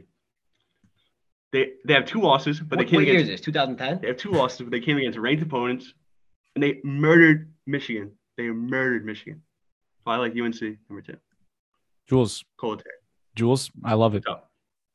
When love it. okay, okay. I have the exact same top two actually. I got Duke one. They're number three in the nation for a reason. Banchero is a lottery pick. Wins over Gonzaga and Kentucky, easily the best team in the ACC. I think UNC, they got a lot of returners, a lot of veterans. RJ Davis, Ryan McAdoo, uh, Caleb Love has actually probably been their best player. He's averaging the most points, 16.4 points per game. They beat Michigan, as you said. But also, even if UNC isn't the best team in the ACC, I love picking them to be just because the ACC is better when Duke and UNC are the two best teams. When that rivalry is firing, it's the best. It's the best rivalry in sports, up there with the Red Sox and Yankees when both teams are good. I love it. That's what I got to, Jules. But when did the Mike- ACC? When did the ACC become like a shit conference for football and basketball? So usually the ACC sucks for football, but they always got basketball back up on. The ACC for basketball this year is looking a little lackluster compared to the rest of the Power Fives. I don't, I don't know what it Yep. is. They, Notre ACC's Dame. got to Notre step it up. Awful. They got to step it up. But Michael, what do you got? Is UNC not ranked this year? Nope. There's only there's I think Yeah. there's only one ranked team in the Oh ACC. God. no, I think there's two now. Is is uh Wake Forest are are they ranked? No, I'm looking at that right now. Wake Forest is not ranked. They have one loss. I think I think Duke is Yeah. the only ranked team, right? Yeah. Yeah, that's crazy. Like the ACC used to be basketball central, and now it's like Yeah. you can't figure it out. But yeah, Who what you do you got? think? What are you thinking, Mickey? Duke number one. I mean, you guys all know I'm not a huge ba- a college basketball guy, but obviously Duke is pretty obvious. They're uh they're currently number three in the country right now, um seven and one. I mean, nothing really left to say. And then Wake Forest, I'm surprised they're not ranked. I mean, obviously I'm not the biggest college basketball guy, but eight and one overall. They haven't lost a single game at home. Have lost. How? Where? I'm trying to find their one loss game. Uh, let me see. But yeah, I don't know. I think I think Wake Forest. Wake Forest lost to LSU. Yeah, and LSU's having a good 75-61. season. LSU's good. Yeah, LSU's a good team. Yeah, LSU's ranked. They're 25th in the country right now. So, uh, I don't know. I think them too. UNC's having a good year as well. So I, I wouldn't say Duke, UNC. Um, but don't don't sleep on Wake Forest. And, and Mike's just waiting for uh, Syracuse to, to get hot. And then No. Syracuse, I'm not. I'll I'll never worry about Syracuse because that is the one team that I semi watch. It's the same story every single year. You and uh, with Syracuse, they have a mediocre regular season, somehow find their way in the tournament, and beat good teams in the tournament. It happens every single season. It does. How they, how they get a bid for the tournament, I don't know. Jim Boeheim, you know, maybe pull some strings. I don't know, but they get in the tournament every year, Murderer. and well, well yeah. Let's let's get past that though. Anyways, but uh, but yeah, they get in tournament every year, and they do damage in the tournament every year. So we'll, we'll see them in the tournament. They're not having a great season. Like I said, the same story every year. Currently five and four, not great, but we'll turn around and make the tournament and, and win some games. All right. Big 12 here. Uh, I'll start it off. After last night, Purdue, number one team in the country, falls on an absolute miraculous Rutgers half court shot. Connor, if you're listening, I'm sorry we weren't watching that game. The Bruins and the Vikings were on, so I missed it, but that was crazy. But with that loss, Baylor, the best team in the Big 12, will now be the number one team in the country. They're the defending national champions. They have Jonathan, might butcher this name, Chamawa. I think the T is silent. Jonathan Chamawa, Matthew Mayer, and then of course James Akinjo, who have all become staple leaders of this team. Then they got guard LJ Cryer, who's leading the Bears with 15.4 points per game thus far. And then number two might be a little shock here, but I'm going Iowa State. They might not have as much talent on their roster as other teams in the conference, but they've already beaten Xavier, Memphis, and Creighton, and they've shown an ability to battle hard and score a lot of points. So the Big 12 is kind of open to me other than Baylor. I'm going to throw Iowa State some love. Uh, probably will change by the end of the year, but yeah. I have the same. Ohio, I the Iowa State Cyclones over Kansas. I got them because they beat ranked Xavier. They beat number. I think Memphis was like nine or eight at the time. They beat them. They beat Creighton away, and they beat uh, Iowa too, which is they're all right this year, but that's still a good win. And Baylor, obviously. nothing to be said about Baylor. But that's my two teams: Iowa State Cyclones and Baylor. I mean, the Jayhawks probably should be the second best team. Yeah. West Virginia too. Don't sleep on West Virginia. All right. They had a tough loss this year, West Virginia. Very tough loss Very tough loss. to the Um, hands of Marquette basketball, Mr. Tyler Kolk himself. Yes, sir. Our very own. All right, so uh, number one, I got Baylor. Um, it's going to be interesting to see what they do the rest of the year. Um, that Purdue loss was big, so obviously Baylor's a great team. They're a great team last year. Um, yeah, and Iowa State I have number two, another great Wow. program this year. Um, it's going to be interesting. It's still really early, so we'll see. We'll see how it uh, plays out, but I'm excited to see some conference play. Got to throw some some love out there to Texas too. Ranked number seven in the country right now. We didn't even mention them. Uh, Texas, something about Texas sports recently just always screams choker to me. But uh, maybe they'll figure it out. Who knows? All right, on to the Big East. I'm not going to talk too much about them. I got Villanova and UConn. Uh, I feel like they're probably clearly the two best teams in the Big East. But I'm going to use this time to let Jules drool over his Friars, who I will say are off to an unbelievable start. They look great. And then uh, we've already shouted them out a couple times, but Marquette basketball, Tyler Kolick, Cumberland Zone, one of our uh, best friends. So keep killing it out there. And uh, yeah, I got Villanova and UConn, but Jules, let me hear why you got Friars at number one.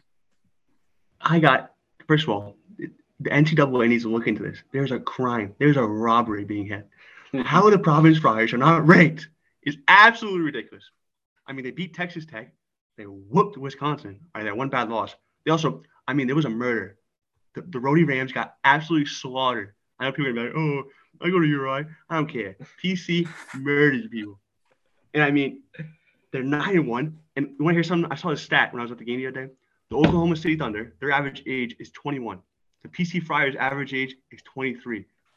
A bunch of seniors, they they know what to do, and they got a bunch of transfers. Al Durham, he just transferred. He just won Big East Play of the Week. So I don't know how Providence is not ranked. They're in my top two of the conference. And number two, I got a surprise here. I Oh, could no. not mention You don't have Villanova or Seton Hall- UConn in your top two. the Seton Hall Pirates.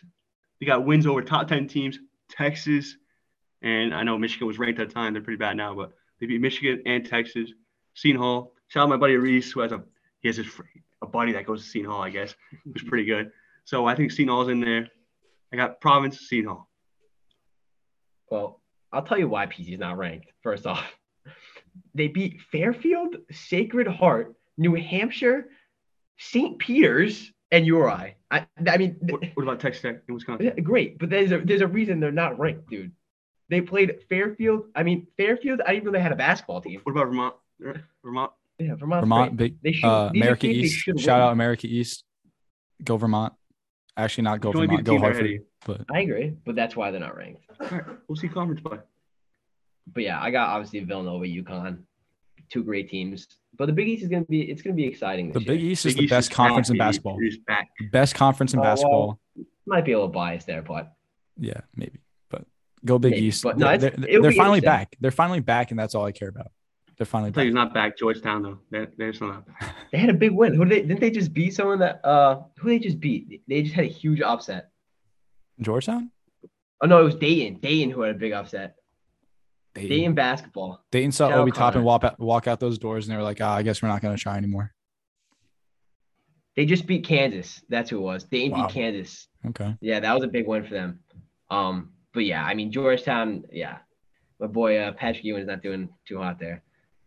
Right. Um, but yeah, the Big East is always it's always a good conference. There's always teams that compete in the tournament. Um, I like St. John's a lot. I mean, I don't know if they're gonna. I don't know if they're gonna do anything great this year. I mean, they're seven two, but I've I've always liked St. John's. I think they're a good team. Um, and they always they always ha- pull off an upset every year. Usually, it's always they always maybe sneak in a win against Villanova or or another big team. But I, I like St. John's. Watch out for them. All right.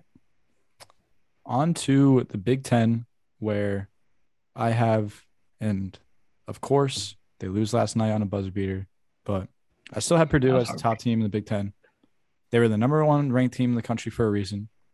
They've already steadily handled top out of conference competition. They beat UNC, they beat Villanova, and they've beat Iowa. That's impressive. Big Ten, it's a good basketball conference this year. Maybe not as strong as it's been in past years, but yeah, I got Purdue, the Boilermakers, number one team in the country. Tough loss to Rutgers. I mean that that one's got to hit. That was straight in the gut. brutal. That's got to hit right in the gut. It shouldn't have. It shouldn't have been a close game though, but that it, it shouldn't have been. But yeah, Yeah, that's, that's right. that was a brutal loss. Um, and then number two, a little surprising here. Stick with me. Might get clown for this, but I got Michigan. Michigan has slipped extremely. They, they, they I know they've slipped drastically. Beginning of the, the, season, early season loss to Seton Hall, but Seton Hall's a good team, and it is a veteran team, an experienced team that I think deserves more respect. They're kind of getting it now, but good team. They've have they have plenty of time to turn around, and they still have the best coach in college basketball, Juwan Howard, at the helm. No one wants to play the Wolverines, especially when they're playing elite defense. I think they right now maybe aren't the top two team in the conference. I mean, it's hard to make that argument, but I think by the end of the season they definitely will be. So I got Purdue, Michigan. I also have Purdue. I mean, the dude tossed up a prayer from Rutgers, hits a shot. I mean, Purdue hits a. I thought Purdue was like, wow, this is a clutch win. Dude hit a, a great move, banks it in, and this fucking dude just walks up, hits a half court shot. What are you gonna do? Those What a moment though! What you Rush the do? court. Those fans must have been going Great game. nuts. That was a great video I saw of some guy in the crowd, and he looked absolutely heartbroken when they had hit that layup. Everyone was like so emotional, and the guy hit the half court shot. He was going nuts, and the comment was, "Where's my gabagool?" But and number two is gonna be a little surprising, but they're picking it up. They're two and zero in the conference already. Conference play just started. Two and zero. I got the Illinois fighting, the fighting Illinois baby. Listen, they're on a five game Oh, winning streak. the Fighting Illinois.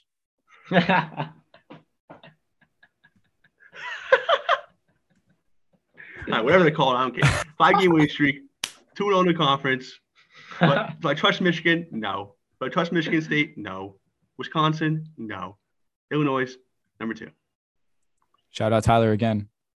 Upset, single handedly upset that team by uh, getting the big steal at the end and one bucket. But yes, Illinois Back- should, probably should be higher, but that loss to Marquette still stings. Probably a lot. yeah, I don't think Illinois is as good they, they should be this year though.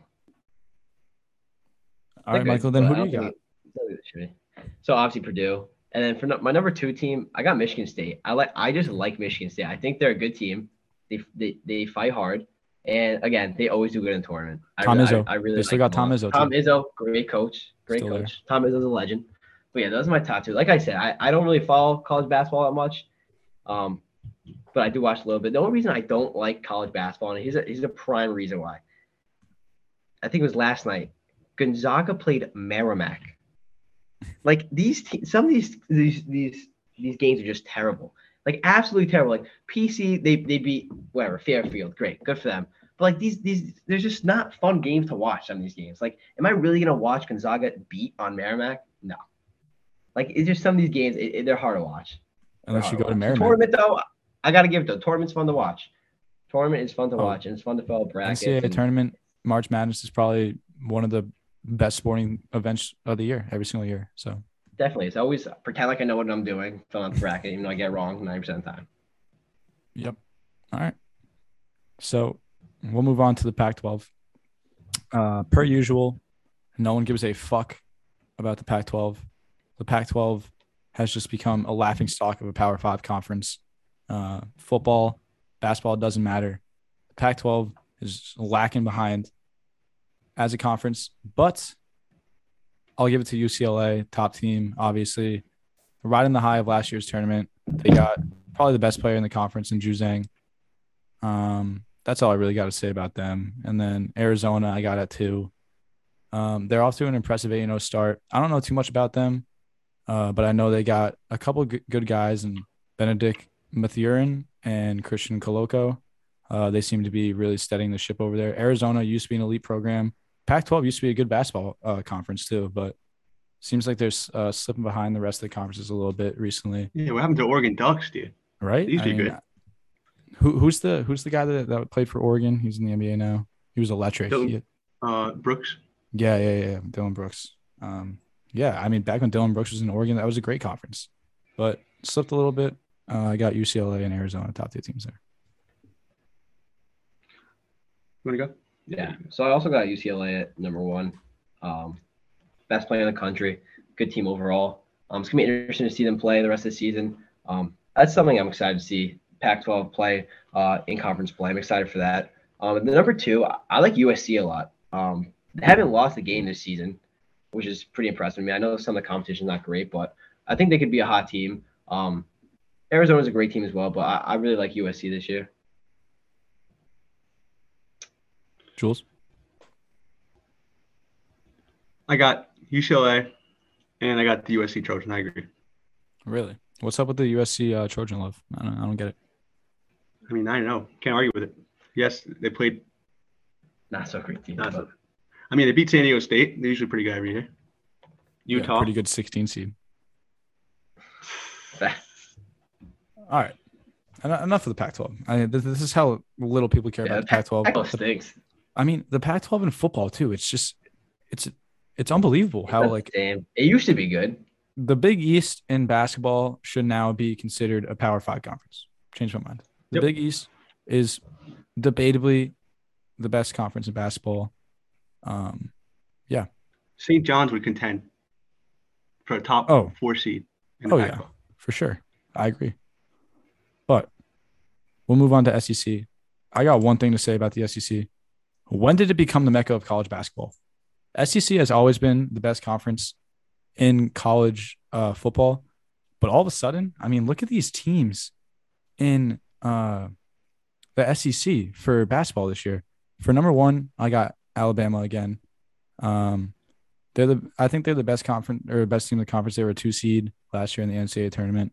Uh, and then I got Kentucky, who obviously had the tough loss to Duke earlier in the season, but always have some of the best recruits, always have the, some of the best talent in college. And uh, Calipari always knows how to get those boys ready for the tournament. But look at LSU, Arkansas, Tennessee, Auburn, Florida. I mean, this conference is extremely appealing and po- possibly the best conference in college basketball, even though it is a little top heavy. The bottom half teams kind of suck, but they got a lot of ranked teams already. And I'm just wondering, when did it become the mecca of college basketball? That it, when I saw how many ranked teams are in the SEC, blew my mind. I agree. Yeah, and Alabama was a big one. Alabama was bad. Like their basketball program was bad for a while, and then Collin Sexton, you know, went there. He on the Cavs now, and he not that he turned it around, but ever since he kind of left it, they've been on the on the on the incline there. I mean, the, The the whole conference though is good for sure. Um, I have Alabama as one as well, but for number two, I have Arkansas. I think they're a great program. Again, haven't lost a game this season, and Kentucky, I just don't trust. I don't trust Kentucky. They lose a lot of big games, and they also lose games that they should win that they don't. They I do know lose, last year they do lose big kind of games. disappointing. But historically, they lose big games, uh, the ones they should win too. So I think Arkansas uh, could also be a, a good team this year, just just because they're they're roster. I really like it a lot. All right. I mean, they're a ranked team. They're up there for a reason. I think the SEC is going to be an, an extremely appealing uh, conference for basketball this year, and I don't know when the last time that has ever been said. So, Jules, what you got? Again, Number one, give me the Gators, Florida Gators. They upset. They beat FSU. Who else did they beat? Ohio State. Some good wins in there. Number two, this team's not even ranked. They're slept on. The Texas A&M Aggies, baby. I'm telling you. They beat Butler. Who else did they beat? They beat somebody else big. They did lose to, I think it was Wisconsin, but Texas A&M, they're on a roll right now. Watch out for them. You're putting That's how good the conference is. you're putting Texas A&M above Alabama Uh, and above Kentucky Alabama and Kentucky and Tennessee and Arkansas. and LSU. and Arkansas. Just name the entire ACC. But not the Florida Gators.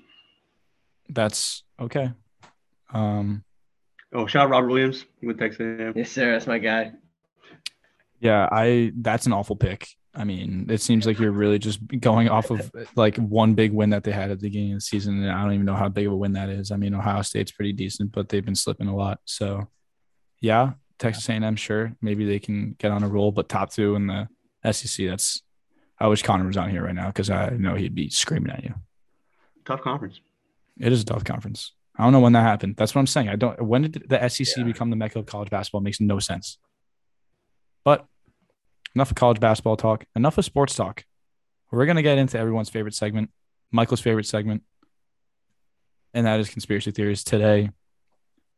In honor of the late and great Juice WRLD dropping his album.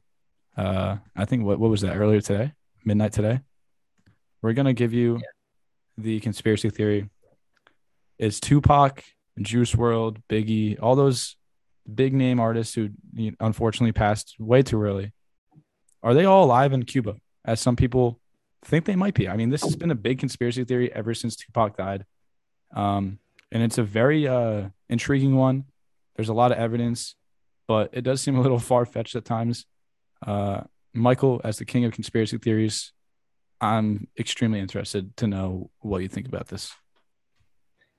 Yeah. So I mean, I'll start with the Juice WRLD one. I, I know it's tough. I hate talking about it because you know our, our guy Connor doesn't like talking about it. But the thing with him is like the lyrics of his songs, like it, it's literally like it was like it's it was like written like it like a like a, a note that this is what's gonna happen this time, and like it's, it's a little sus. I'm not gonna lie. Like Jules has a quote up right here. Well, we'll have Jules say it.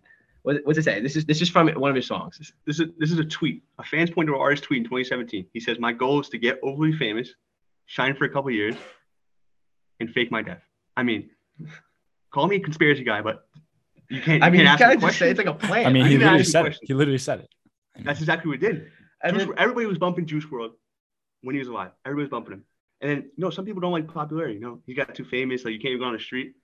And now he tweeted, "I'll fake my death." And tell me now, the death was a little weird. it, yeah. He was on a plane, and he got, they got, they found drugs on him, so he took the drugs. I mean, it was kind of like, I'm not saying it probably did happen, but I'm just saying, you have to ask some questions about this.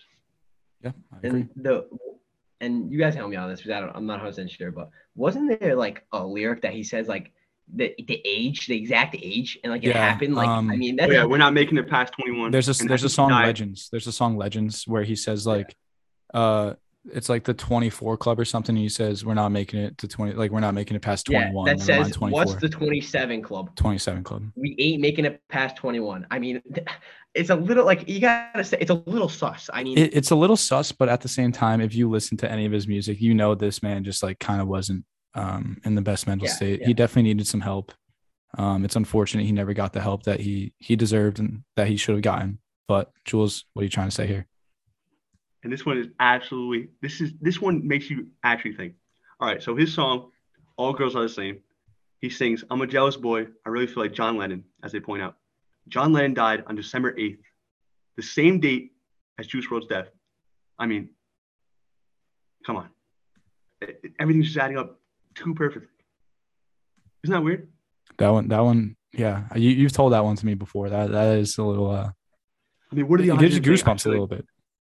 It's weird. All right. And the fact that the, these are all connected.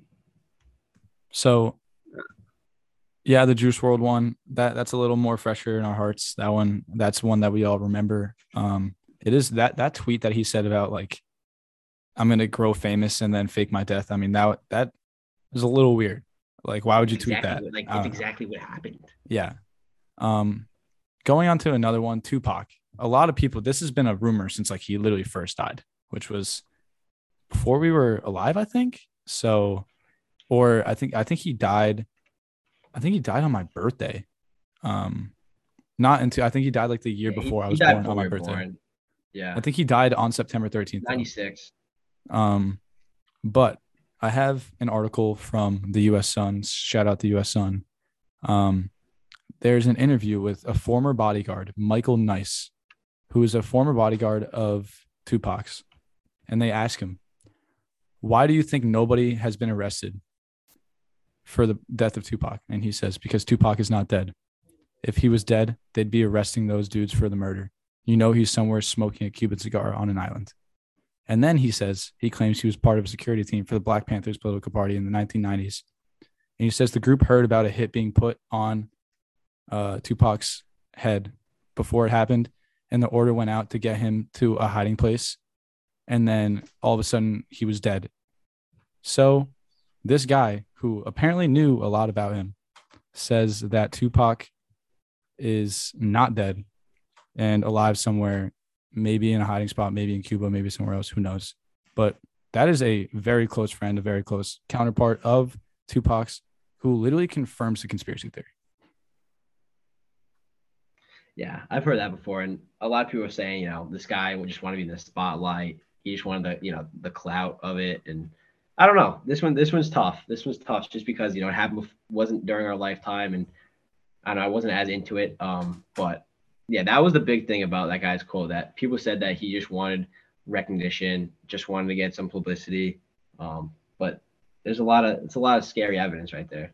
And people also point to the, the money factor because you hate to say it, but when somebody dies, everybody plays their song. Everything starts to grow. I mean, Michael Jackson, this man's still making millions to this day, just off everything. An- another rapper and, who recently died, Young Dolph. I mean, that guy's that guy had the number one song in the country after right after so, he died. Yeah, and, so it just shows like people are worth more money. Some people are some famous people are worth more money when they're dead than when they're alive. It's just a sad thing, but I have proof right here that Tupac's alive. It says in 2017, you know, Suge Knight obviously he was involved in the big rat game. He was currently in prison. He says he's still peddling the, the theory in an interview with the uh, Ice T. He says, with Pac, you never know. His son Jacob has even claimed Pac is living in Malaysia working on a new album. So obviously Suge Knight, he's a little crazy, but you never know with these people. You may call him crazy. He might be right. I have another quote from uh, Mr. Nice, the security guard of Tupac. He says, "It was me, my brother, the pilot, Tupac as the co-pilot, and two Panther guys on the jet. We took off immediately, knew we were safe. We felt good, and it was like escaping from prison. There was a couple hugs and handshakes, and then my brother helped him get to Cuba from there. So this guy is literally confirming.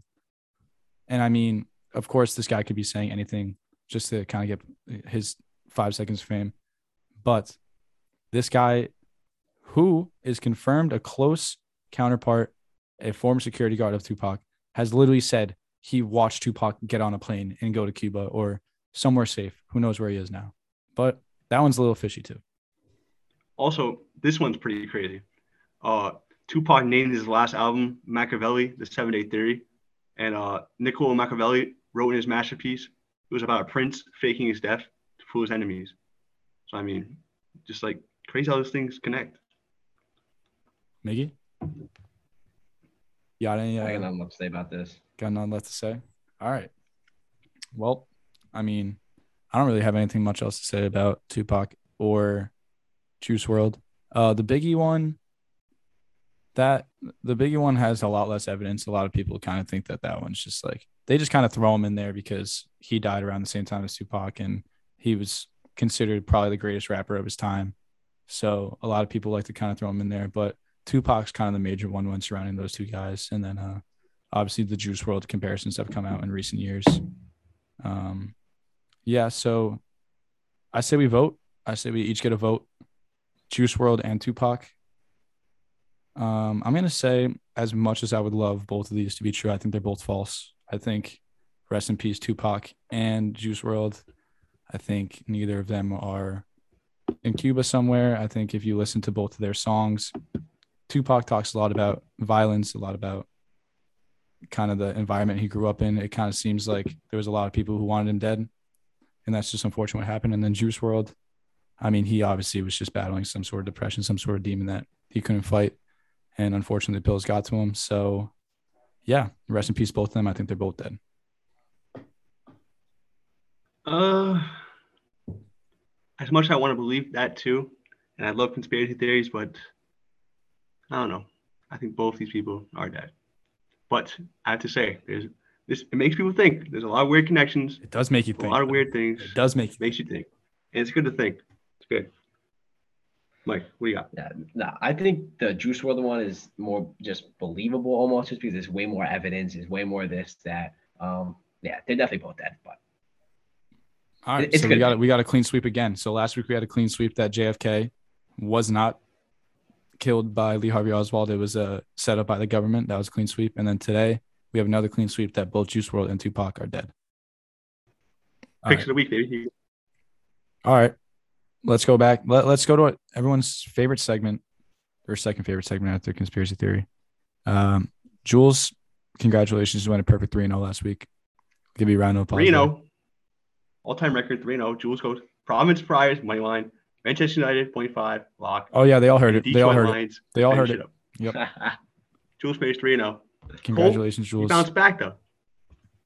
Yeah, I, rough week. I'm, I'm not proud, rough week. Um, I do have a couple locks this week, though. So um, right. we'll have our guest start. Mike, do you do you have any pick'ems or no? Yeah. Yeah, I I got some. So Okay. we'll start on the UFC. O'Malley, that I, I like the over. Two and a half rounds. I think it's gonna go to distance. I like it a lot. He he can't knock anybody out. It's it's proven. The guy he fought last time, the no namer from Massachusetts. The guy, I mean, the guy took 200 something punches to the face, couldn't knock him down, and that guy was nobody. So I, I like it going over. And then heading to the NFL, I cannot believe this when I saw this. The Ravens are underdogs against the Browns. Dude, I cannot believe that either. I actually I actually am am mind blown. I like the spread, but I'm probably gonna go money line here. Um, just because I like the plus if I was a better, but we'll go we'll go spread plus three. I like I like plus three. So Ravens plus three against the Browns. I don't understand how they're underdogs in this. I know they're coming off a tough loss loss against Pittsburgh, but I said this yesterday. These games are trap games. The Steelers game versus the Vikings was an absolute trap game. I mean, you're not going to win back to back back to back games like that. And the Ravens aren't going to lose back to back games, especially in the division. So I like that a lot. Okay. And then my last pick is staying in the NFL. The Raiders a lot, plus 10 against the Chiefs. That's my pick. Um, the Raiders coming off a tough, tough L against the football team. And I think it's a big, big rebound game for them. Um, whenever they play the Chiefs, it's always close The Raiders plus 10. That's what they are. plus 10 and they always they always play the chiefs tight so and they usually take one away from them so we'll see uh i really like the plus 10 They- and don't be surprised if they win do not be surprised if they win Okay. so those are my three picks Cool. You want, you want to go? I'm, I'm gonna go last. Jules, you go. Why, why why don't you go? All right. Started off. I got the main event fight. Lock Dustin Poirier money line. That's my first one. Then a little, a little unprepared this time. Oh my god. Of course. Spit it out, would you? Give me Washington. I, give me Cowboys covering. Minus four point five. So, so Cowboys have cover point five. Dustin money line. Yeah, Cowboys minus four point five. you just four and a half dude 4.5 is i think it's hilarious when you say that 4.5 four and a half Four point five. And then we're going back to college basketball. Providence Friars money line. who are they playing uh This kid, School of I can't wait until you, you Actually- pick Providence Friars money line until it fails you. I can't wait until they lose to some All right. bum. oh my god they're playing, they're playing central connecticut All right. central Bro. connecticut are they Th- d1 This one's too easy. This one's too are easy. they d1 I'll switch my. Yeah, Central Connecticut is Give D1. a- give me a second. oh my god All right. How about I go and then you, you figure out I'll come back with the with the magic pick. Give me uh give me the Lions to miss the playoffs this year. That that's Jules' lock right there. yeah, just like his, his lock of the week was uh, Amanda Nunes winning. Oh, really? The minus 1,000 is your, minus is your lock? thousand. Wow. Okay. All right. Let's hear it, Mister One and Two. Let's hear. it. All right. Relax. Yeah. I got tonight the Brooklyn Nets plus two and a half against Atlanta. Atlanta has a couple of injuries. I mean, they're missing some key guys in uh who is it? Bogdanovich, DeAndre Hunter, Cam Reddish. All of them are out. Guess how many players the Nets are missing tonight?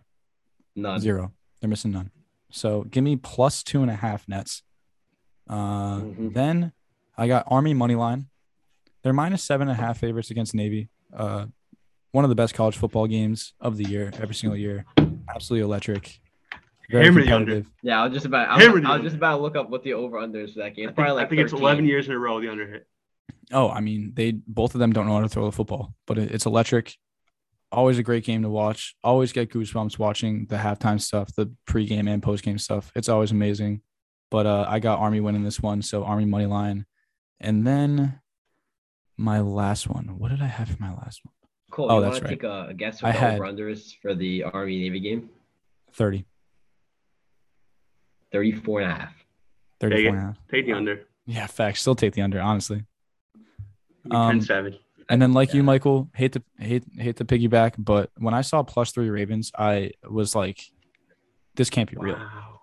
I mean, I They're know the sharing Browns. picks Are, I now, know the huh? Browns are home and they're getting Nick Chubb back, but I don't trust Baker Mayfield this year with the injury that's just been lurking the entire time. The Browns look broken. Don't know what's wrong with them, and I think Lamar has a bounce back game after losing to the rivals. So give me plus three Ravens, plus two and a half Nets, and Army money line. That's three and zero week for you guys. I'm coming back four and two.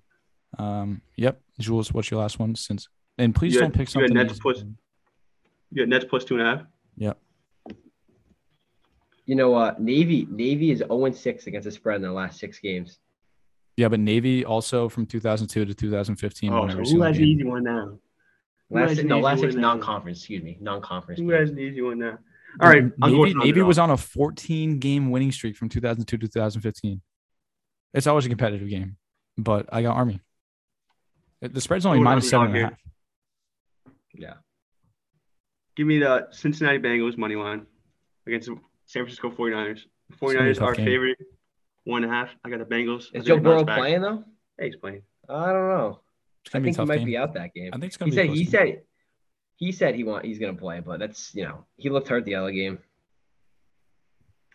Ooh, Joe Mixon is questionable too. Though. That's what I'm saying. So Oh well, that No, sucks. We locked it in. still rolling with him. Yep, we locked it in. Exactly. don't worry. Six and oh. zero. All right, so just b- before we leave, just everyone, uh, Jules, repeat your three since you bounced all around the place. You you had like seven picks. I don't even know what the three are.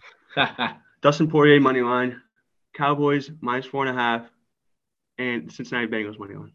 Michael, so I got Raiders minus ten, uh plus ten, excuse me, against the Chiefs. I have the Ravens plus three spread, and then I have in the O'Malley fight, I have the over two and a half rounds.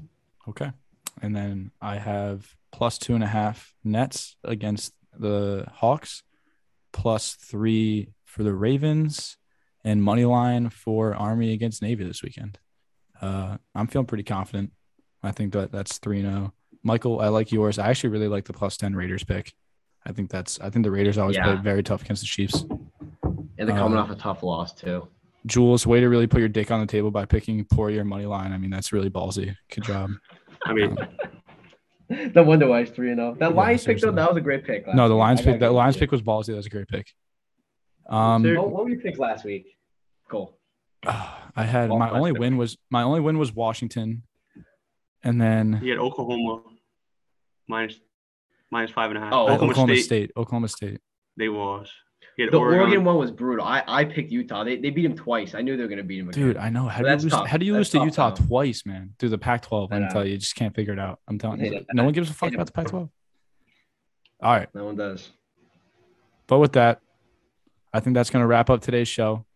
Thank you, everybody, Mike, for listening. our first our first full podcast guest, Mike Thank you, guys. Thank you for having me on. Yeah, you did you did a great job. Thank you for actually bringing some good takes other than me to this uh, podcast because Jules didn't even have Aaron Donald on his top three D line. Yeah, That, I do feel bad. You have to That- do the show with Jules. that won't be for you. He forgiven. loves it. He loves it.